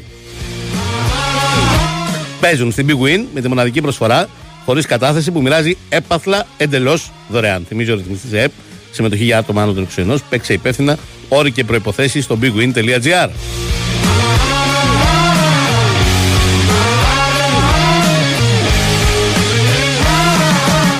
Και επειδή μυρίζονται τι ακολουθεί, έχουν σκάσει τα μηνυματάκια. Υπάρχει περίπτωση να δούμε το Λιόμπισιτ στην Κυριακή με τον Αστέρα Τρίπολης. Ρωτάει ο κόσμος Κώστα και την Τζόγλου. Καλό μεσημέρι. Καλημέρα κύριε Τσόφα. Σας λέω καλό μεσημέρι εγώ γιατί είπε στο δελτίο ειδήσεων καλησπέρα η Σοφία. Οπότε από εδώ και μπρος εγώ τα λέω καλό μεσημέρι. Οκ, εντάξει. δεκτών, δεκτών. Ε, ε, νόμιζα ότι υπάρχουν και κέρδη χωρίς να κερδίσεις και τα παιχνίδια, ε. Με αυτό που είπες πριν. Μόνο αυτό μένει πλέον. χωρίς κατάθεση καθαρίσαμε, τώρα θα χάνεις και θα κερδίσεις. Σε λίγο. Ωραίο. Λοιπόν, να πούμε για το Ιούμπιτσιτς, ε, θα είναι στην αποστολή πιστεύω. Ναι, στο βόλεϊ δεν παίρνεις πόντο άμα χάσεις 3-2. Ε, παίρνεις, ναι. Να, Βεβαίως. να ένας Δύο- ωραίος πάνε δύο είναι τρόπος κόντι. να ένας ωραίος τρόπος να κάνουμε το ποδόσφαιρο πιο θεαματικό και πιο παραγωγικό. Αν χάνεις και έχεις βάλει τουλάχιστον δύο γκολ να παίρνεις κάτι. Εσύ, επειδή ο Βεγγέρης συνήθως ο αγαπημένος σου προπονητής κάνει κάτι τέτοιες προτάσεις που θα καταστρέψουν το ποδόσφαιρο σε βάθος χρόνου και βλέπω έχει επηρεάσει πολύ κόσμο. Κάτσε ρε παιδί μου, ένα μάτς που είναι 3-1-4-1 και έχεις σβήσει. ναι. Με αυτόν τον τρόπο δεν θα Σωστό. αποκτάει νόημα. Α, βγαίνει αυτός που Ναι, κάνει 4-1, όντως. ο άλλος μπροστά. Πώς βρούμε ένα δεύτερο γκολ και πάρουμε κάτι. Θα βρίσκει χώρος αυτός που έχει βάλει 4, θα τελειώνει το μάτς 6-2. Θα το, για να το επεξεργαστούμε, ρε Μιχάλη. θα επανέλθω τη Δευτέρα ε, στο συγκεκριμένο. να, πούμε, να πούμε Είναι τώρα ένας για το κομψός Juventus. τρόπος να μας πεις ότι αύριο Ναι. θα λείπεις. Ή θες τόσες πολλές μέρες για να το Θέλω επεξεργαστεί. τόσες πολλές μέρες, θέλω Α, μια μάλιστα. Σαββατοκύριακο Ωραία. να το επεξεργαστώ. Εντάξει, Γι' οκ, αυτό. δεκτόν. Δεν το, το ήξερα ότι είναι σήμερα Πέμπτη Α, εντάξει, ωραία. και αύριο Παρασκευή. Εντάξει. Ε, λοιπόν, να, περιμένουμε την πρώτη προπόνηση Ναι. του, του Λιούμπισιτς. Επίσης την προπόνηση σημερινή, παρεπτόντως το λέω, περιμένουμε και το, και το Γαλανόπουλο να μπει. Ε, χθες μπήκαν ο Αθανασιάδης, ε, ο Λιβάι, οπότε ε, μαζεύεται κόσμος για, τη, για την Κυριακή. Ε, θα, θα υπάρχουν και κάποιες παραπάνω λύσεις, αλλά είναι γνωστές απουσίες. Ουσιαστικά ο Σιμάνσκι τώρα είναι η, η απουσία, συν τους διεθνείς που παίζουν στα κύπελα. Ε, προκρίθηκε χθες τα πέναλτι και το Ιράν, οπότε παραμένει ε, ο Χατζησαφή εκτός. Να πούμε για το Λιούμπης, λοιπόν, περιμένουμε σήμερα την πρώτη προπόνηση. Ε, είπαμε, είναι το γνωστό βέβαια, πάντων είναι σε φούλη ρυθμό και την Κυριακή είχε παίξει, είχε Μα. βγει αλλαγή. Ναι, δεν- δεν, μοιάζει, παιχνίδι. δεν μοιάζει εύκολο να μην είναι την Κυριακή στην αποστολή. Δηλαδή Την θα αποστολή έχει. θα είναι σίγουρα. Ναι, θεωρώ ναι, θα είναι γιατί σίγουρα. θα έχει κάνει και Ναι, σήμερα προπόνηση, αύριο προπόνηση, ναι, ναι. το Σάββατο. Σε full ρυθμό είναι. Στην- Στην αποστολή θα είναι σίγουρα. Τώρα το αν θα, θα παίξει και από την αρχή, εντάξει, αυτό θα περιμένουμε να το δούμε. Δεν το ξέρω. Να. Είναι και η συγκυρία αυτή με τις απουσίες, γιατί θυμίζουμε ότι Σωστά. και ο Γιόνσον και ο Κατσίνοβιτς ε, εκτείνουν την ποινή τους σε αυτό το μάτς. Τα βατία του Οπότε- Σιμάνσκι. Δεν ξέρουμε για τον Γαλανόπουλο. Ναι. Α, Και για τον Μάνταλος. Γαλανόπουλο φαντάζομαι θα είναι δύσκολα. Ο Μάνταλος ε, αποχώρησε χθες από την προπόνηση. Ναι, γι' αυτό το ρωτάω. ξεκίνησε την προπόνηση, αποχώρησε.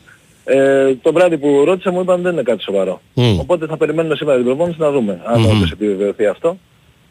Ε, κοίτα, αν, αν είναι εντάξει ο Μάνταλος, ε, πιστεύω ότι ε, μάλλον θα έρθει από τον πάγκο Γιούμπισιτς. Δηλαδή βλέπω πιο πολύ το Πινέδα Μάνταλος. Ναι. Ε, έχουμε ε, αριστερά πιθανό να πάει ο Ελίασον, γιατί είδαμε ότι και την Κυριακή τον έβαλε αριστερά. που Μμμ. δεν τον βάζει πολύ συχνά. Οπότε αυτό ίσως να έχει ένα νόημα έτσι. Και είναι και Ε, βολεύεται πολύ καλύτερα ο Παύλο Φερνάνδε δεξιά.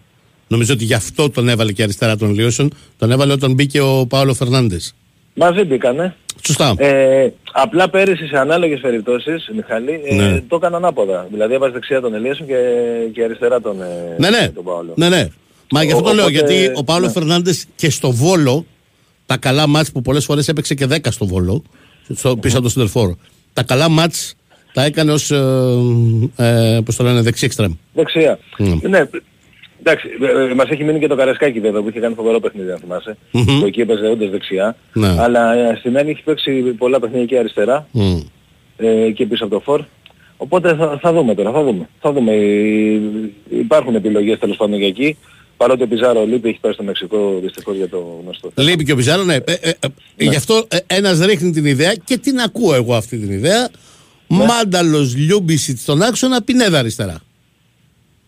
Ναι, οκ. Και αυτό παίζει. Θα δούμε τώρα, έχει... Εντάξει, υπάρχουν, ε, ευτυχώς υπάρχουν πολλές λύσεις. Ε, να πούμε και ένα άλλο ενδιαφέρον ότι χθες ε, δοκίμασε, δοκίμασε, σε μια άσκηση τέλος πάντων είχε μαζί Πόνσε και Γκαρσία στην κορφή. Μμ. Τώρα αυτό... Τσούμπερ δίνει- αριστερά και Να λέμε άλλα απαντήσω στο ζητήματα. φίλο, ναι, δίνει, άλλη, δίνει και αυτή την προοπτική. Δηλαδή Ναι. Τσούμπερ αριστερά. Βέβαια τον Τσούμπερ χθες τον, ε, τον ε, είχε κεντρικά. Ε, τον δοκίμασε και αυτόν σαν, ε, σαν οχτάρι. Τον, έβα, τον έβαλε εκεί τέλος πάντων σε ένα σημείο του Μμμ. παιχνιδιού. Οπότε, εντάξει, είναι πολλά. Το, το καλό είναι ότι υπάρχουν παίχτες και τώρα ήρθε και ο Γιούμπισιτς και εκτός από την, ε, την ποδοσφαιρική του αξία που είναι γνωστή, δίνει και πολλές λύσεις. Δηλαδή, είναι ένας παίκτης που παίζει σε τόσες πολλές θέσεις, ε, εξίσου καλά, μπορεί να καλύψει όλες τις θέσεις του κέντρου που έχει η ΑΕΚ. Ε, ο- και είναι, θα είναι πάρα πολύ σημαντικό και για, και για φέτος, ε, για την τελική ευθεία τέλος πάντων του πρωταθλήματος, ε, να- που θα έχει αυτόν τον ποδοσφαιριστή. Είδαμε χθες και τη, την παρουσίαση. Μου έκανε εντύπωση το πόσο ευτυχισμένος έδειχνε πραγματικά ε, από, από το πρόσωπό του, από τον τρόπο που μιλούσε. Έδωσε μεγάλο αγώνα για να έρθει και αυτός ε, στην ΑΕΚ για να πάρει τη μεταγραφή. Ε, και με ρίσκο γιατί έχοντα- έχοντας συμβόλαιο μέχρι το 27 θα ήταν ε, τα Ναι. πράγματα δύσκολα αν έμενε εκεί πέρα σίγουρα γιατί πήγε στο, στο συμβούλιο και ευθέως τους είπε ότι θέλει να φύγει. Ε, μετά τα πράγματα δυσκολεύουν για ένα ποδοσφαιριστή. Ε, Κυρίως δυσκολεύουν με την κερκίδα εκεί, αν τυχόν και δεν Ακριβώς, έφευγε. Ακριβώς. Ακριβώς. Πάει, κά... Αλλά τέλος- πάει στα τέλος κομμάτια του καλό, όλα συμβούλιο καλά. και ο προπονητής. Η κερκίδα δεν δε, δεν θα περνούσε καλά. Ναι, αν εντάξει. έμενε. Και να σου πω κάτι, είναι- είναι και λογικό αυτό, δηλαδή και σε άλλες ομάδες. Σωστά, Δηλαδή και σωστά, σωστά, σωστά. Πρέπει να παίρνουμε και θέση των άλλων. Δηλαδή και αν Ναι, πήγαινε ναι. αύριο ο Ελίασον ας πούμε και έλεγε ότι θέλω να φύγω, δώστε με και αυτά. Είπα ένα παράδειγμα τώρα έτσι. Ναι. Θα, σαφώς και ο κόσμος θα το βλέπε τη ΣΑΕΚ. Ε, Και, και, δεν θα κάτω, του- δεν θα και του κα- άρεσε. φέρ' το και στη σωστή του διάθεση. Θέλω να φύγω και τα λοιπά και δώστε με στην Δυνάμο Ζάγκρεπ. Ναι, ακόμη χειρότερα. Ναι, ναι. Έχεις δίκιο, έχεις δίκιο, έχεις δίκιο. Ε, η, το συμβόλαιο όπως είχα πει και χθες υπή- έψαχνε η ΑΕΚ έναν τρόπο να είναι έτσι 5,5 χρόνια. Βρέθηκε αυτός ο τρόπος, δηλαδή θα είναι μέχρι τον Ιούνιο του 29. Ε, μια- ένα πολύ μεγάλο συμβόλαιο σε, σε διάρκεια και λογικό είναι γιατί έκλειδες και πολλά χρήματα για να τον, ε, για να τον αποκτήσει. Και ο παίχτης δεσμεύτηκε με την ομάδα. Οπότε, οπότε όλα καλά και τώρα περιμένουμε ανυπομονούμε να το δούμε και στο Ναι, στο ναι. γήπεδο. Και γενικώς είναι πάντα καλό να παίρνεις ένα ποδοσφαιριστή που θέλει πάρα πολύ να έρθει. Όπως είναι πρόβλημα να Αυτό παίρνεις ένα πάνω απ' ποδοσφαιριστή με όλα. το ζόρι. Και τώρα τελευταία με την ΑΕΚ αυτό ε, τον τελευταίο 1,5 χρόνο γίνεται πάρα πολύ και είναι, πραγματικά είναι πολύ καλό. Δηλαδή βλέπουμε και παίχτες που δεν περιμέναμε ότι θα θέλουν να έρθουν στην ΑΕΚ ε, να, να, να, πραγματικά να προσπαθούν και να, και να έρχονται τελικά. Ναι. Ε, Και, και, είναι, και είναι πολύ σημαντικό. Ρωτάει κάποιος αν θα είναι στον πάγκο ο Αλμέιδα την, ε, την Κυριακή, αν έκανε Ναι, θα το είναι. χειρουργείο. Ναι. Θα είναι, το πολύ πολύ να μην μπορεί να είναι όρθιος. ναι. Το έκανε Ε, το αλλά χειρουργείο, θα ε. είναι. Και, και, και, ναι, ναι, και στην προπόνηση ήταν χθες. Μμμ. Ε, θα, Μάλιστα. θα είναι νομίζω. Θα είναι. Ωραία. Ε, είναι ε, μ, ωραίο μάτς αυτό με τον Αστέρα Τρίπολης γιατί είναι και στα καλύτερά του ο Αστέρας Τρίπολης. Ναι, Ε, έχει φτάσει στο καλύτερο του σημείο. Ναι. ναι. Έχει κίνητρα να μπει στα play-off. Ε, παίζει καλύτερα. ε, Έχει καλό προπονητή, το λέω πάντα για το συγκεκριμένο. Ναι, ναι. Για τους προπονητές που μου αρέσουν. ε. ναι. και είναι έτσι μεθοδικός και σιγά σιγά τις εξελίσσει της ομάδας και είδαμε τώρα ότι όντως τον Αστέρα όσο περνάει ο καιρός τον, τον κάνει και καλύτερο και νομίζω και από εδώ και πέρα θα είναι όλο και καλύτερος. Οπότε Ναι. ο- πράγματι είναι ένα παιχνίδι πολύ δύσκολο. Και εγώ την κάνω την εκτίμηση. Την κάνω τώρα που Ναι. δεν έχει μπει καν ο Αστέρας στα playoff. Έτσι όπως βελτιώνει Καλά. το Αστέρας και το στυλ του, λέω όχι μόνο ότι θα μπει στα playoff, αλλά ότι μπορεί ένα αποτέλεσμα στην Τρίπολη, δεν ξέρω ποιου, της ΣΑΕΚ, του ΠΑΟΚ, του Παναθηναϊκού, του Ολυμπιακού, δεν ξέρω ποιου, ε, θα- μπορεί να είναι πολύ καθοριστικό για το πρωτάθλημα. Δηλαδή, ξέρεις, όλοι, όλοι, Προφητεία. ναι, ναι, όλοι πιστεύουν ότι ε, θα κρατήσει τα ντέρμπι. Εγώ λέω ότι ο Αστέρας Τρίπολης στην Τρίπολη είναι κακός σπυρί. Δεν είναι, δεν είναι όπως Βεβαίως, ο Βόλος στο συμφωνώ. Πανθεσσαλικό πέρυσι στα play-off. Κάποιος θα την πατήσει στην Τρίπολη. Ναι, αλλά, αλλά και ο Βόλος πέρυσι έκανε ένα πάρα πολύ καθοριστικό αποτέλεσμα. Σωστά. Εκτός έδρας βέβαια. Σωστά. Αλλά ήταν το έκανε πάρα εκτός πολύ έδρας. Θέλω να πω, ρε παιδί μου, ο Βόλος δεν έχει την έδρα. Ε, έπαιζε και είχε 10.000 Παναθηναϊκούς, 10.000 εξίδε. Ε, Ναι, ναι, στον Αστέρα δεν θα υπάρχει αυτό.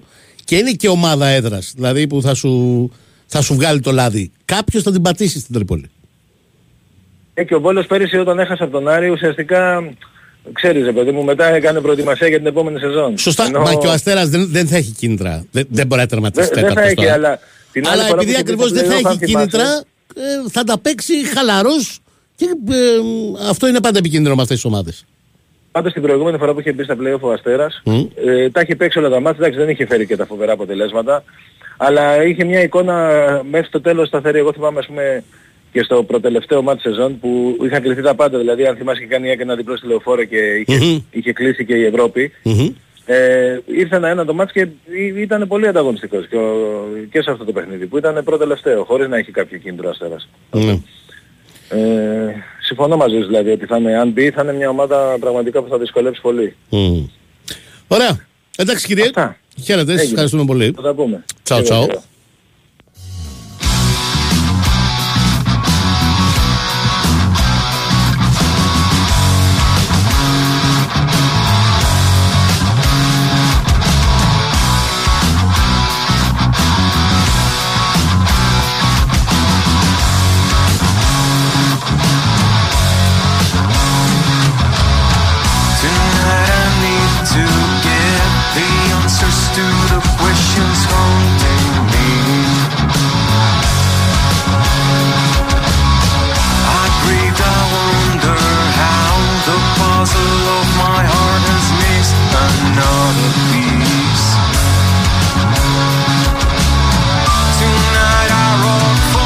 Για πάμε και στη Θεσσαλονίκη, Δημήτρης Τζορμπατζόγλου.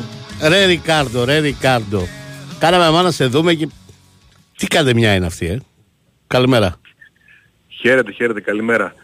Ε, αμά να σε δούμε. Εντάξει, είναι ξέρω εγώ 26ος του Ε, ναι, του αυτό ρε roster. παιδί μου. Ναι. Ναι, είναι, είναι ατυχία για το παιδί αυτό. Αυτό, αυτή είναι εδώ. λέω. Όχι για τον μια Μπάουκ ξένη τόσο, όσο χώρα για το και- παιδί. Ναι, και δοκιμάζεται και προσπαθεί κάτι να δείξει. Πήρε μια ευκαιρία, έβαλε ένα γκολ και έχει μάλλον κάταγμα στην κλίδα και ταλαιπωρείται στο, στο νοσοκομείο. Ναι, είναι κατεμιά, είναι μεγάλη κατεμιά. Μα. να, να, να σου έρχεται η ευκαιρία κάτι να κάνεις, να παίρνεις τα πάνω σου και μετά να παθαίνεις τη, τη ζημιά.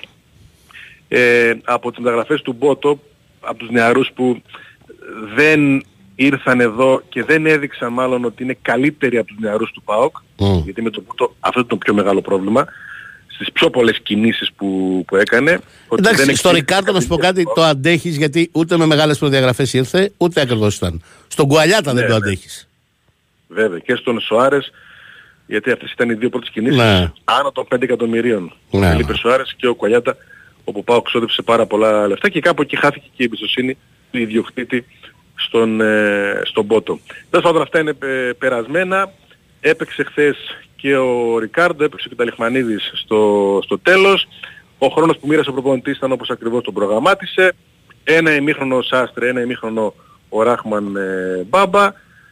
Ε, άλλη μια παράσταση του ΠΑΟΚ, ε, άλλο ένα παιχνίδι με 5 γκολ. 91 γκολ μέχρι 31 Γενάρη. Μμμ. 91. Φοβερό το νούμερο. Φοβερό Ναι, το νούμερο. Αδιανόητο. Δηλαδή, Δεν κάποτε είναι. κάναμε αφιερώματα στις σπάνιες περιπτώσεις που μια ελληνική ομάδα τελείωνε τη σεζόν και είχε βάλει 100 γκολ. Στις σπάνιες, επαναλαμβάνω. Ο Πάοκ δεν ξέρω που θα φτάσει.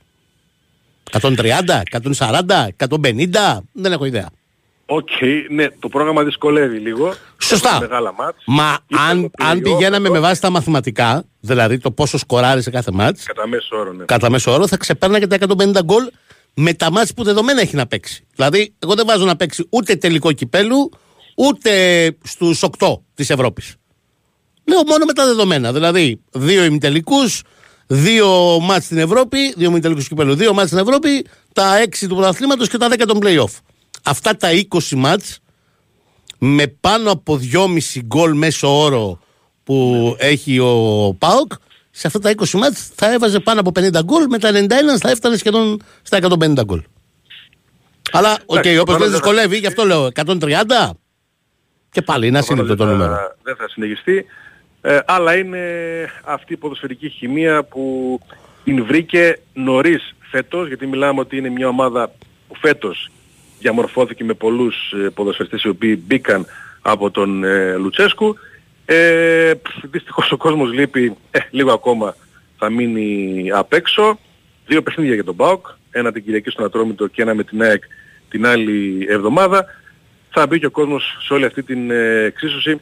Ο κόσμος που οι πιο μεγάλοι σε ηλικία θυμήθηκαν ε, χθες την περιβόητη στιγμή και φωτογραφία με τον Καψί να προσπαθεί να σταματήσει τον Κούδα που έχει γράψει ιστορία στο ελληνικό ποδόσφαιρο, να κρέμεται πάνω από τον Κούδα σε μια προσπάθεια που έκανε ο Κωνσταντέλιας με τον ε, Στάικο του, του Όφη ε, σε ένα στιγμιότυπο που έχει μείνει, σε ένα στιγμιότυπο και σε μια φάση που κατέληξε σε γκολ με πρωταγωνιστή τον ε, νεαρό Άσο ε, που έχει, ε, α- αλλάζει, αλλάζει πραγματικά από μήνα σε μήνα αλλάζει τον Κωνσταντέλιας έχει δυναμώσει πάρα πολύ Ναι. και δεν είναι μόνο αυτό το ότι δεν πέφτει πλέον εύκολα ακόμα και η βελτίωση στα τελειώματά του Αυτό είναι το πιο που είναι σημαντικό. Γιατί το εμφανέστατη. άλλο μάλλον θα συνέβαινε. Η βελτίωση στα τελειώματα δεν ξέραμε αν θα συνέβαινε. Ε, και η συμβαίνει βελτίωση στα με τελειώματα- εντυπωσιακό τρόπο και πολύ σύντομα. Ναι, ναι. Δηλαδή, Ε, θέλω να πω το καλοκαίρι, τον Ιούλιο, τον Αύγουστο, ήταν το θέμα συζήτησης ότι πρέπει να βάλει περισσότερη ουσία στο παιχνίδι του και άρα καλύτερα τελειώματα, καλύτερες πάσει. Και είμαστε Ναι. στην πρώτη του Φλεβάρη και ε, ο Κωνσταντέλιας έχει κάνει και από άποψη αριθμών. Δηλαδή, Ναι. γκολ και assist. Τρομερή σεζόν.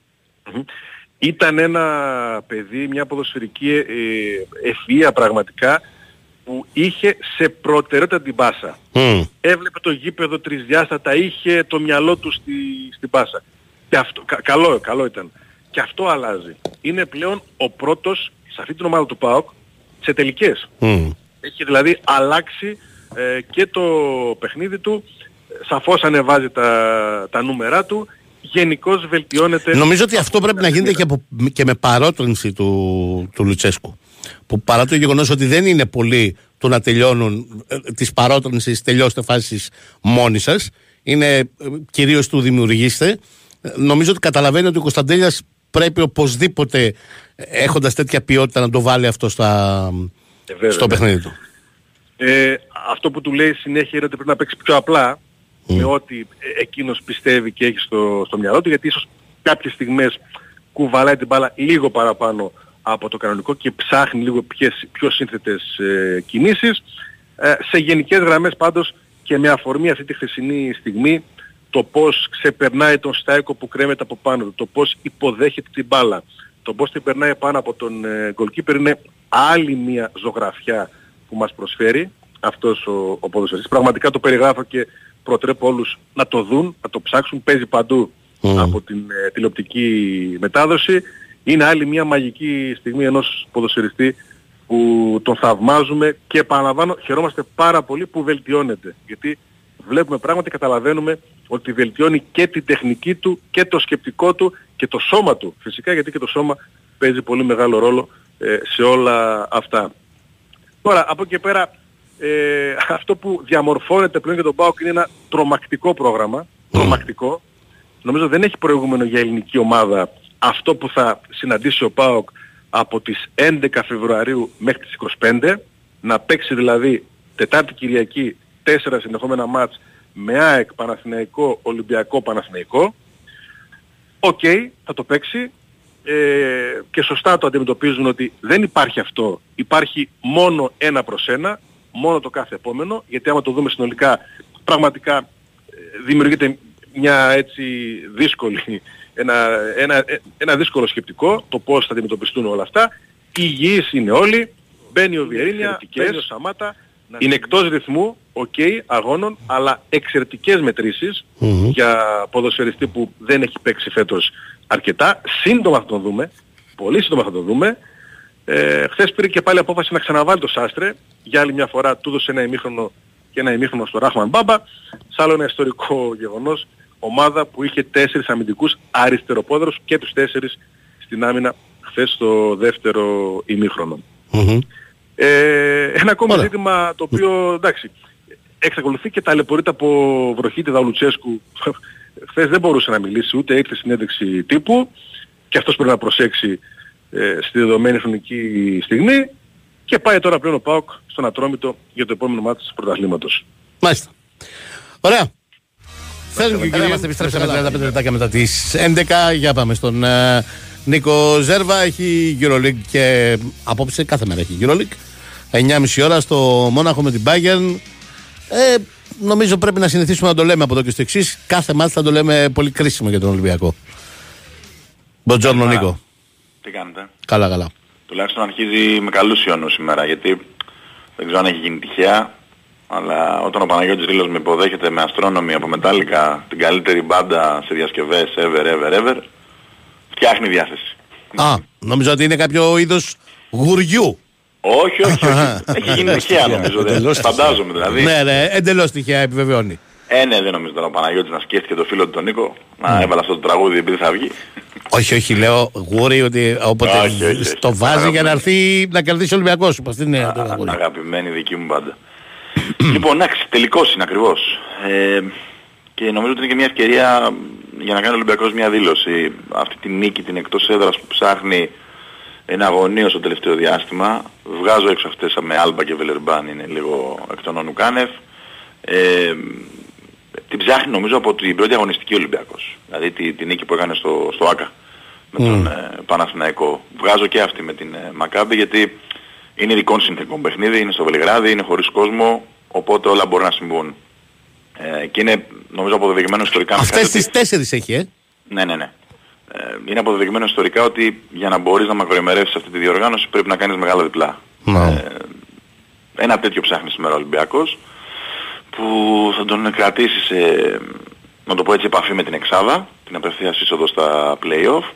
Ε, γιατί τα περιθώρια είναι πολύ στενά πλέον. Βλέπουμε ότι και από πάνω κερδίζουν. Ε, το θετικό είναι ότι έχει εντός έδρας όλους τους ε, από πάνω, Παναθηναϊκό, Φενέρ, Βίρτους, ε, αλλά καταλαβαίνει κανείς ότι όταν θα φτάσουν αυτά τα παιχνίδια θα πρέπει να είναι και σε μια απόσταση ικανή για να τροπεί έτσι. Ε, σήμερα λοιπόν είναι η ευκαιρία απέναντι σε μια ομάδα που επίσης καίγεται ε, καθώς αυτή η πολύ δύσκολη νίκη της επί την, επί την Μπασκόνια στην παράταση την έβαλε με κάποιες ε, πιο καλές πιθανότητες να είναι στα play-ins. Ε, νομίζω ότι και την Bayern είναι τελευταίο χαρτί. Οπότε πάμε για μια μάχη μέσα στις 48 ώρες μετά από παιχνίδια και για τους δύο. Ε, πιο δύσκολο σίγουρα για την Bayern, αλλά χωρίς ταξίδι. Ε, για να δούμε τι θα, τι θα βγει. Το θετικό είναι ότι ο Ολυμπιακός έχει μια καλή ψυχολογία μετά από το παιχνίδι με την Άλμπα. Ε, Θα έχει και τον Πετρούσεφ διαθέσιμο, κανονικά. Άρα μια ακόμη λύση στην ε, front line. Πλην του Moses Wright που εντυπωσίασε στον τεμπούτο του και του Σίγμα φυσικά που θα κληθεί να βοηθήσει στο 5. Ε, και νομίζω ότι είναι κομβικό να μάθουμε την τελευταία στιγμή από ό,τι μαθαίνω τι θα γίνει με τους παίκτες της Bayern γιατί υπάρχουν τρεις αμφιβολίες που μπορεί να αλλάξουν άρνητα τα δεδομένα του αγώνα ε, καθώς και τρεις είναι στην front line. Μιλάω για τον ε, Ιμπάκα, τον, τον βασικό σέντερ της Bayern, ο οποίος έπαιξε την τρίτη πάρα πολύ καλά αλλά νιώθει κάποιες ενοχλήσεις, είναι και λίγο παιδί εύθραυστο και λίγο μεγάλος ηλικία και πολλές φορές τον προφυλάσσει ο Παμπλο Λάσο, ε, ο Μπούκερ ε, και ο Μπόγκα. Αυτοί οι τρεις είναι αμφίβολοι. Δεν, δεν έχω πληροφόρηση, ε, δεν είμαι εκεί για να ξέρω, δεν έχω ρωτήσει κάποιον Γερμανό συνάδελφο, αλλά ε, λένε ότι θα αποφασιστεί τελευταία στιγμή. Έτσι. Η συμμετοχή τους. Καταλαβαίνει κανείς ότι είναι άλλη ομάδα η Bayern χωρίς αυτούς, άλλη με αυτούς. Ε, είναι Προφανώς. τρομερό. Προφανώς. Χωρί, χωρίς να σημαίνει αυτό, Μιχάλη, δεν υπάρχουν και άλλοι παίκτες. Έτσι υπάρχει ο Φρανσίσκο, Ε, γνωστός μας από την πορεία του πέρσι στο Περιστέρι Big Win, ο, Κα- ο Κάρσεν Έντουαρτς, ο Όμπς, το Λούτσι. Ναι, ρε παιδί μου, και είναι μια καλή ομάδα, δεν είναι μια άλμπα. Καλή, καλή ομάδα, καλή ομάδα. Να, να. Δεν έχει, δεν έχει Καλή σχέση. ομάδα. Άλλωστε αυτό φαίνεται και από τις νίκες που έχει κάνει, από την παρουσία της, από το ότι είναι, ακόμα και όταν χάνει τις περισσότερες φορές είναι Το παλεύει. ναι, ναι, δύσκολο κατάβλητη. Είναι μια, μια κανονική ομάδα. Και στην έδρα της είναι πάρα πολύ δυνατή, με 7 νίκες σε 11 παιχνίδια. Είναι και sold out το match. Βέβαια σε αυτό έχουν βοηθήσει και οι πολλοί Έλληνες που θα είναι στο πλευρό του Ολυμπιακού. Μμμ. από τη Γερμανία. Ε, νομίζω ότι ο Ολυμπιακός, ξαναλέω, πρέπει να κάνει μια δήλωση. Εντάξει, έχει τα προβλήματά του, τα ξέρουν όλοι. Ε, Πετρός λείπουν δύο Εφοκέη, βαθ- ε. Ορίστε. Πετρός Εφοκέη. Ναι, ναι, ναι, θα παίξει, θα παίξει. Κανονικά. κανονικά. Δεν ξέρω τώρα αν είναι σε δι- φάση να παίξει 20-25 λεπτά, αλλά νομίζω ένα δεκάλεπτο ποιοτικό μπορεί να το δώσει. Έτσι Ναι. είναι καλά. Ε, είναι πάρα Ε, πολύ. 10-15 αυτός, 10-15 ώρα, θα γίνει δουλειά. Ε, και λίγο σίγμα, ναι. Ναι. Εντάξει, είναι, εννοείται ότι πρέπει να ελέγξει το ρυθμό ο Ολυμπιακός, εννοείται ότι πρέπει να κατεβάσει πάρα πολύ τη- την παραγωγικότητα της Bayern που αν βρεθούν στη μέρα τους αυτοί οι τέσσερις που προανέφερα ο, από την περιφέρεια, ο Φραντσίσκο, ο, ο Έντουαρτς, ο Λούτσιτς, ο Όμπστ και ο Βέλερ Μπαμπ, είναι παιδιά τα οποία μπορούν να σουτάρουν καλά την μπάλα από μακριά, πρέπει να παίξει καλύτερη περιφερειακή άμυνα. Δηλαδή, για να το δώσω στον κόσμο να το καταλάβει, δεν πρέπει να κάνει αυτό που έκανε στο πρώτο ημίχρονο με την Άλμπα. Μμ. Που πολλά σουτ της Άλμπα γίνανε χωρίς... Και στο πρώτο ημίχρονο με τη Ρεάλ. Γενικά τώρα τελευταία έχει ένα ζήτημα στο ξεκίνημα των παιχνιδιών. Ναι, ναι, ναι, ναι. Και γενικότερα παρουσιάζει μια ανισορροπία ανάμεσα στα δύο Ναι. σύγχρονα, ναι. Θέλεις Ακόμα σταθερότητα. και με το Μπάουκ που εντάξει ήταν ειδικών συνθηκών, είχε 7-8 παίχτες. Ακόμα και σε αυτό το ξεκίνημά του ήταν ε, Ναι, μοδιασμένο πολύ. συμφωνώ, συμφωνώ. Πρέπει σήμερα αυτό το πράγμα να λείψει, ε, να υπάρχει μια σταθερότητα γιατί σε καμία περίπτωση η Bayern δεν είναι άλμπα, έτσι. Είναι πολύ καλύτερη ομάδα και αν σου φύγει δύσκολα μετά το, το γυρίζεις. Ε, και πρέπει να λάβουμε υπόψη μας ξαναλέω αυτό που είπα και στην αρχή, ότι μ, παίζει τα ρέστα της Bayern. Με μια νίκη σήμερα μπαίνει πολύ δυνατά, μειώνεις στη μία νίκη την ε, απόσταση από τα planes. Και εντάξει, εννοείται ότι παίζει τα- και αυτή πολλά για την ε, σεζόν. Ε, και ο Ολυμπιακός θα πρέπει να είναι πάρα πολύ προσεκτικός για να ελέγξει το ρυθμό να παίξει πολύ καλή άμυνα. Θυμίζω το μάτς του πρώτου γύρου τους είχε κρατήσει στους 69 πόντους. 77-69 ήταν το μάτς στο ΣΕΦ. Ε, σε ένα πολύ κακό παιχνίδι είναι η αλήθεια και από τους δύο. Νομίζω ότι θα είναι λίγο καλύτερο σήμερα ποιοτικά. Αυτή την αίσθηση έχω. Ε, αλλά πρέπει ο Ολυμπιακός να, να ανταποκριθεί. Μάλιστα. Ωραία. Νίκος, σου ευχαριστώ πάρα πολύ. Καλή συνέχεια Μιχάλη μου. Χαίρετε, χαίρετε. Όχι, παιδιά, σήμερα δεν έχει σταματέλο γιατί είχε Νικολακόπουλο. Ξεκινήσαμε με Νικολακόπουλο.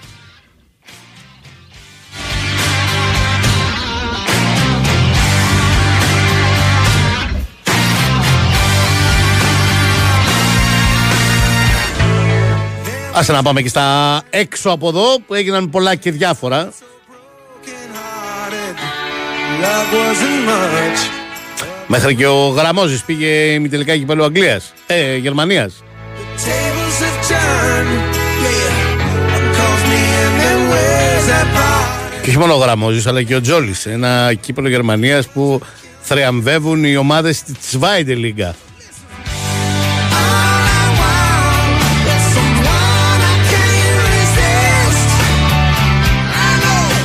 Ο Γραμμόζης που για να περάσει απέκλεισε το μπουχαλάκι.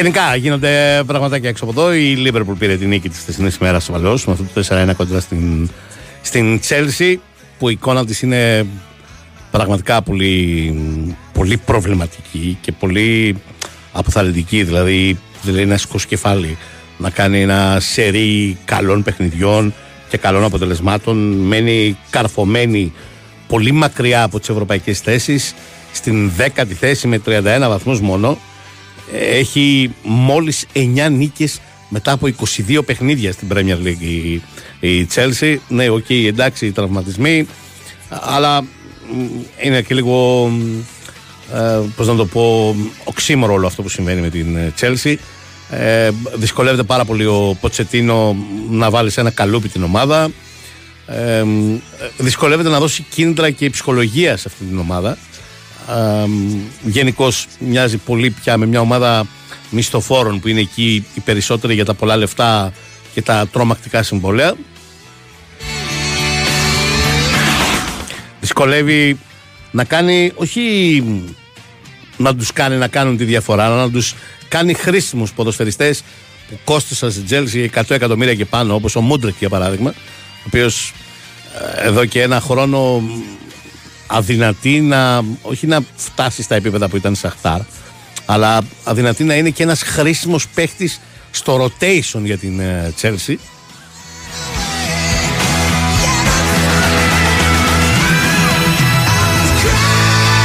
Ακόμα και ο Καϊσέδο που στην Brighton ήταν σημείο αναφοράς δεν, δεν δικαιολογεί με τίποτα με τις εμφανίσεις του τα 130 εκατομμύρια ευρώ που δαπανήθηκαν. Ο μόνος που μοιάζει να τα βγάζει αυτά τα λεφτά μέχρι τώρα είναι ο, ο Έντσο Φερνάντες ενώ από τις πανάκριβες μεταγραφές από αυτές που κόστησαν 100 και πάνω.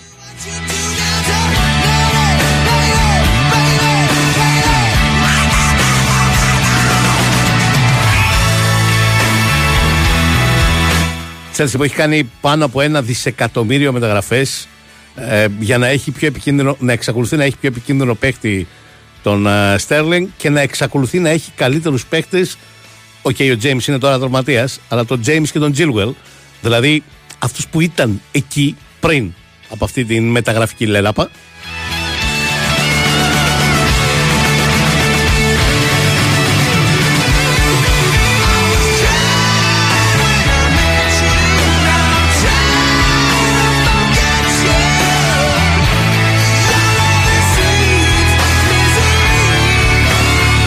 Βεβαίως η αλήθεια είναι ότι η Λίβερπουλ είναι σε εξαιρετική κατάσταση και είπαμε το ψυχολογικό πουσάρισμα, διότι περί τέτοιου πρόκειται όπως αποδεικνύεται. Εγώ να σας πω δεν είχα για καμιά αμφιβολία. Της αποχώρησης του κλοπ το καλοκαίρι είναι πολύ μεγάλο.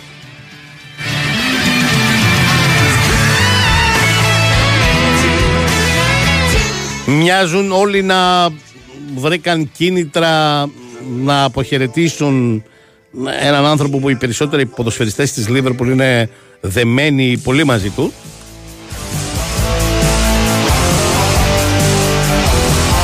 Να τον αποχαιρετήσουν με τον καλύτερο δυνατό τρόπο με την κατάκτηση όσων περισσότερων τίτλων γίνεται.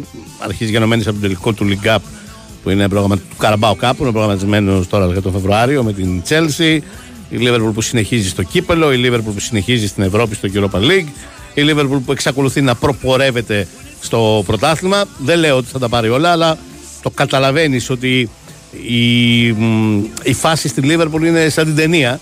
Στον κύριό μας με αγάπη. Κάπως έτσι πάει το πράγμα.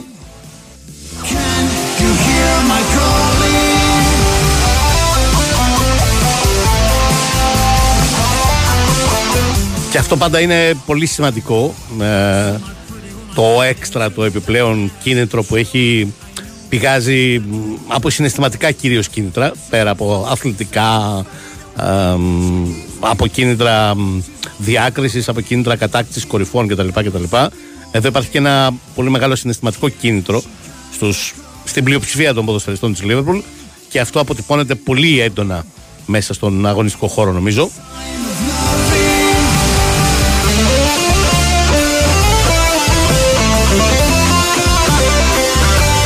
Αν δεν υπήρχε αυτό, θα δυσκολευόμουν να βρω τον τρόπο με τον οποίο η City θα χάσει και αυτό το πρωτάθλημα.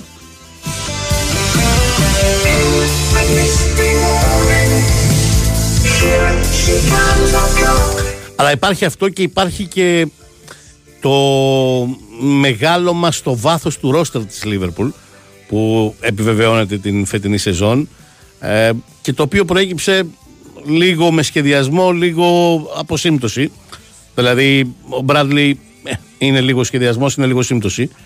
Αν δεν είχαν τραυματιστεί όλοι αυτοί που έχουν τραυματιστεί στη Λίβερπουλ, η ακραίο πιστοφυλάκη δεν ξέρω αν θα έχει πάρει τόσες πολλές ευκαιρίες και αν θα έτεινε να καθιερωθεί πια στην 11η της Λίβερπουλ. Αλλά υπάρχει και το παράδειγμα του Jones, που αυτό είναι τελείως σχεδιασμός και που σιγά σιγά μας προκύπτει ένας πολύ καθοριστικός παίχτης για τη Λίβερπουλ.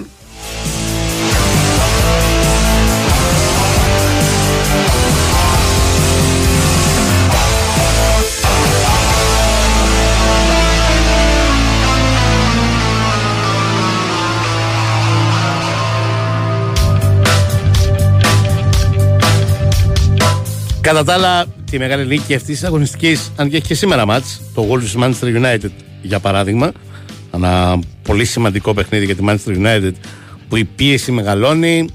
Συνεχώς προκύπτουν προβλήματα που φαίνεται ότι ε, έχουν πηγή έναρξης στον, ε, με κάποιον τρόπο ή ανανεμιγμένο πάντα με κάποιον τρόπο τον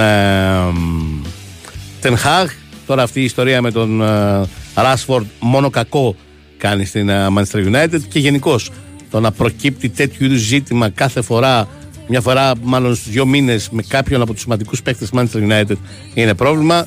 Ο Σάντσο έφυγε, πήγε δανεικό στην Dortmund, αλλά ε, ας πούμε ότι η Manchester United το άντεχε αυτό. Το να χάσει το Rashford δεν το αντέχει. Το καταλαβαίνω ότι Χάχ και προσπαθεί να το μαζέψει όσο πιο γρήγορα γίνεται, αλλά δεν είναι εύκολο όταν παίρνει δημοσιότητα.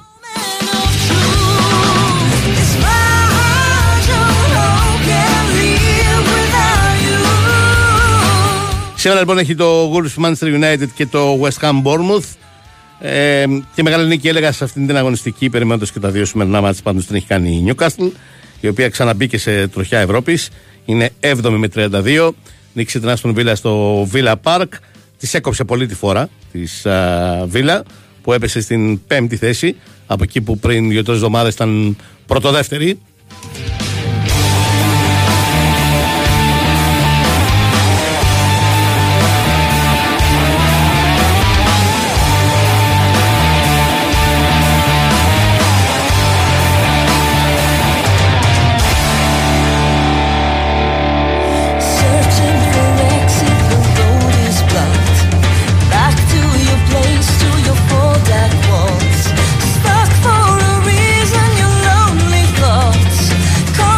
Όσο για τη μάχη στην ουρά στην Premier, δεν νομίζω ότι ε, η Fulham και η Bournemouth, η 12η και η 13η θα κινδυνεύσουν πραγματικά. Νομίζω ότι το παιχνίδι θα παιχτεί από εκεί και κάτω.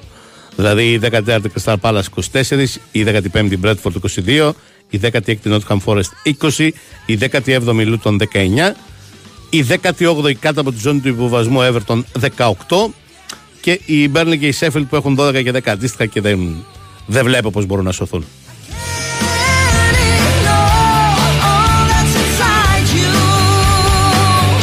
Στην Ισπανία έβαλε το πρώτο του γκολ ο Βίκτορ Ρόκε. Η Μπαρσελόνα είναι το παιδί που ήρθε από την Βραζιλία ως το μεγαλύτερο ταλέντο της Βραζιλίας για να λύσει το επιθετικό πρόβλημα της Μπαρσελόνα μακροπρόθεσμα αλλά μπορεί αρχίζει να το κάνει και άμεσα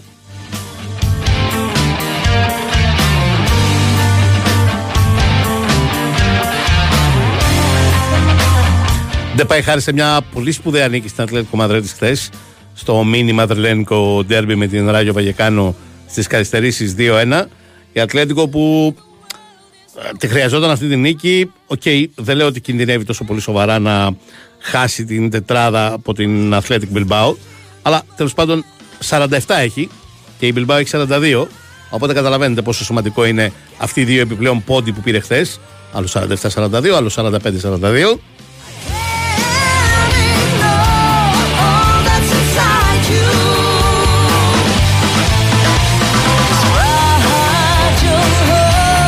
Και ναι, δεν το, δεν το αποκλείω. Η Τζιρόνα ή Χιρόνα, εξαρτάται από ποια πλευρά της Ισπανίας το βλέπεις, να το πάρει αυτό το πρωτάθλημα. Καθόλου δεν το αποκλείω. Δεν είναι μια, μια πορεία συμπτωματική και δεν είναι και μια πορεία λίγων αγωνιστικών.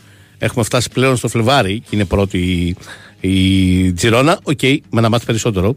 Αν κερδίσει το λιγότερό της ματς η Ρεάλ, θα είναι πρώτη η Ρεάλ. Αλλά εκεί είναι μονίμως στον πόντο, μία η μία, μία η άλλη. Ε, μ, και νομίζω ότι θα την πάει τη βαλίτσα μ, μακριά η, η Τζιρόνα και θα δώσει νόημα στο Ισπανικό Πρωτάθλημα γιατί αν δεν την πάει μακριά η Τζιρόνα, καμία άλλη δεν μπορεί να την πάει μακριά, θα την πάρει διαπεριπάτου η Ρεάλ.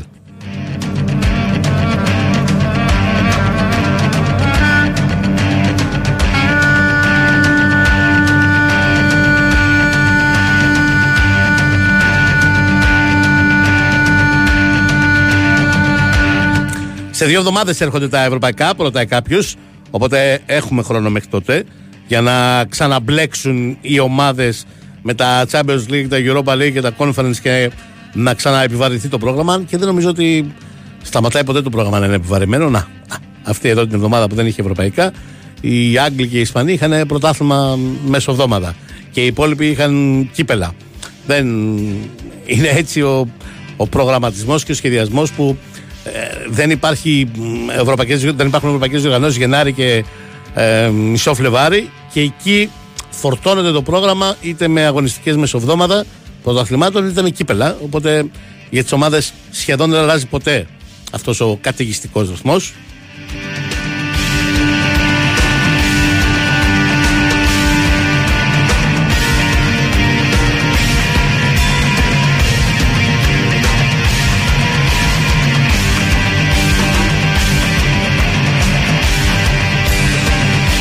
Ναι, είναι λίγο πλασματικό αυτό το συν 5 της Liverpool γιατί η City έχει ένα μάτς λιγότερο. Θεωρητικώς μπορεί κάποιος να πει ότι είναι ένα συν 2. Ε, μ, μιλάνε όλοι για το πόσο κρίσιμο είναι το Arsenal Liverpool της Κυριακής. Νομίζω βασικά είναι κρίσιμο για την Arsenal. Ε, για την Liverpool δεν είναι... Θα είναι ένα μεγάλο αποτέλεσμα αν κερδίσει η Liverpool. Αλλά δεν είναι ότι θα χάσει το πρωτάθλημα αν δεν κερδίσει την Arsenal. Ενώ η Arsenal αν ιτηθεί από τη Liverpool στο Emirates θα χάσει το πρωτάθλημα ε, θα μείνει εκτός διεκδίκησης του πρωταθλήματος επειδή έχασε αυτό το μάτς. Γιατί η διαφορά πια θα πάει στους 8 από την Liverpool στους 6 από την City.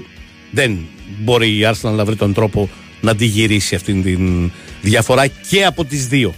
Αν ήταν μία μπορεί και να το συζητάγαμε. Και από τις δύο δεν μπορεί να το βρει τον τρόπο. Άρα νομίζω ότι κρίσιμο είναι για την Arsenal την Κυριακή το μάτς και όχι για την ε, Liverpool.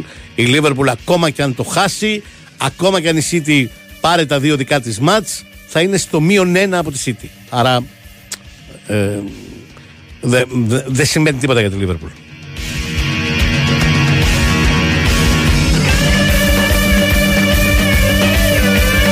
Βεβαίως σημαίνει πολλά αν κερδίσει η Liverpool γιατί θα είναι μια, μια δήλωση ότι θα το διεκδικήσει το πρωτάθλημα μέχρι τέλους.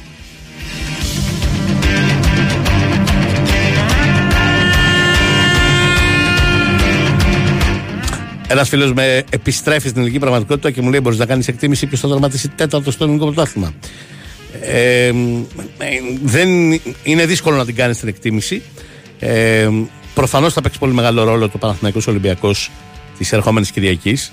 Ε, Όπως ακριβώς περιέγραφα νωρίτερα για την ε, ε, Liverpool και την Arsenal, έτσι είναι και για τον Ολυμπιακό τον τρόπο του Παναθηναϊκού. Αν ο Ολυμπιακός χάσει την Κυριακή του Παναθηναϊκό, πολύ δύσκολα θα μπει στη διεκδίκηση του πρωταθλήματο. Αν ο Πάοκ, ας πούμε, έχει κερδίσει τον Ατρόμητο, θα είναι στο μείον 8 από τον Πάοκ και στο πολύ μείον και από τους άλλους δύο. ε, Στο μείον 6 από τους άλλους δύο. Δεν είναι εύκολο να γυρίσεις τέτοιες διαφορές από τρεις ομάδες. Οκ, μία μπορεί να την προλάβεις. Να προλάβεις τρεις θα είναι δύσκολο. Και συνεπώς η τέταρτη θέση θα κριθεί στο ποιος θα απογοητευτεί ε, ε, πιο πολύ από αυτούς που θα μείνουν κάποια στιγμή έξω από την διεκδίκηση του πρωταθλήματος. Και επειδή ο Ολυμπιακός, επειδή έχει αυτή τη διαφορά, είναι ο πρώτος υποψήφιος να μείνει έξω από την πραγματική διεκδίκηση του πρωταθλήματο, όχι τη μαθηματική, ε, είναι ο πιο επίφοβος για να είναι τέταρτος. Αλλά ε, είναι νωρίς ακόμα να το πούμε.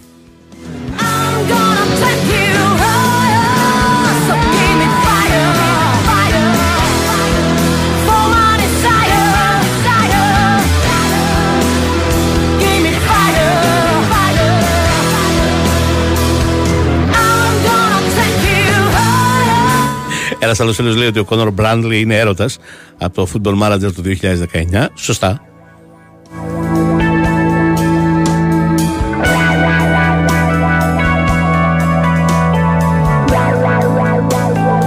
Τα ίδια ζητήματα μπορούν να υπάρξουν και στην Αγγλία. Δηλαδή, ε, οι ομάδες που απογοητεύονται, που μένουν έξω από την διεκδίκηση του πρωταθλήματος και αυτό είχαν ως στόχο, μπορεί να του πάρει λίγο κάτω η μπάλα. Μπορεί να συμβεί αυτό στην Arsenal ψυχολογικά, αν χάσει την Κυριακή από την Liverpool. Να αρχίσει να τρέμει δηλαδή και για την τετράδα μετά. Γιατί προφανώς όταν παίζεις όλη τη χρονιά για να πάρεις το πρωτάθλημα, αν ξαφνικά βρεθείς να παίζεις για να τερματίσεις τέταρτος, δεν είναι εύκολο να το διαχειριστείς ψυχολογικά.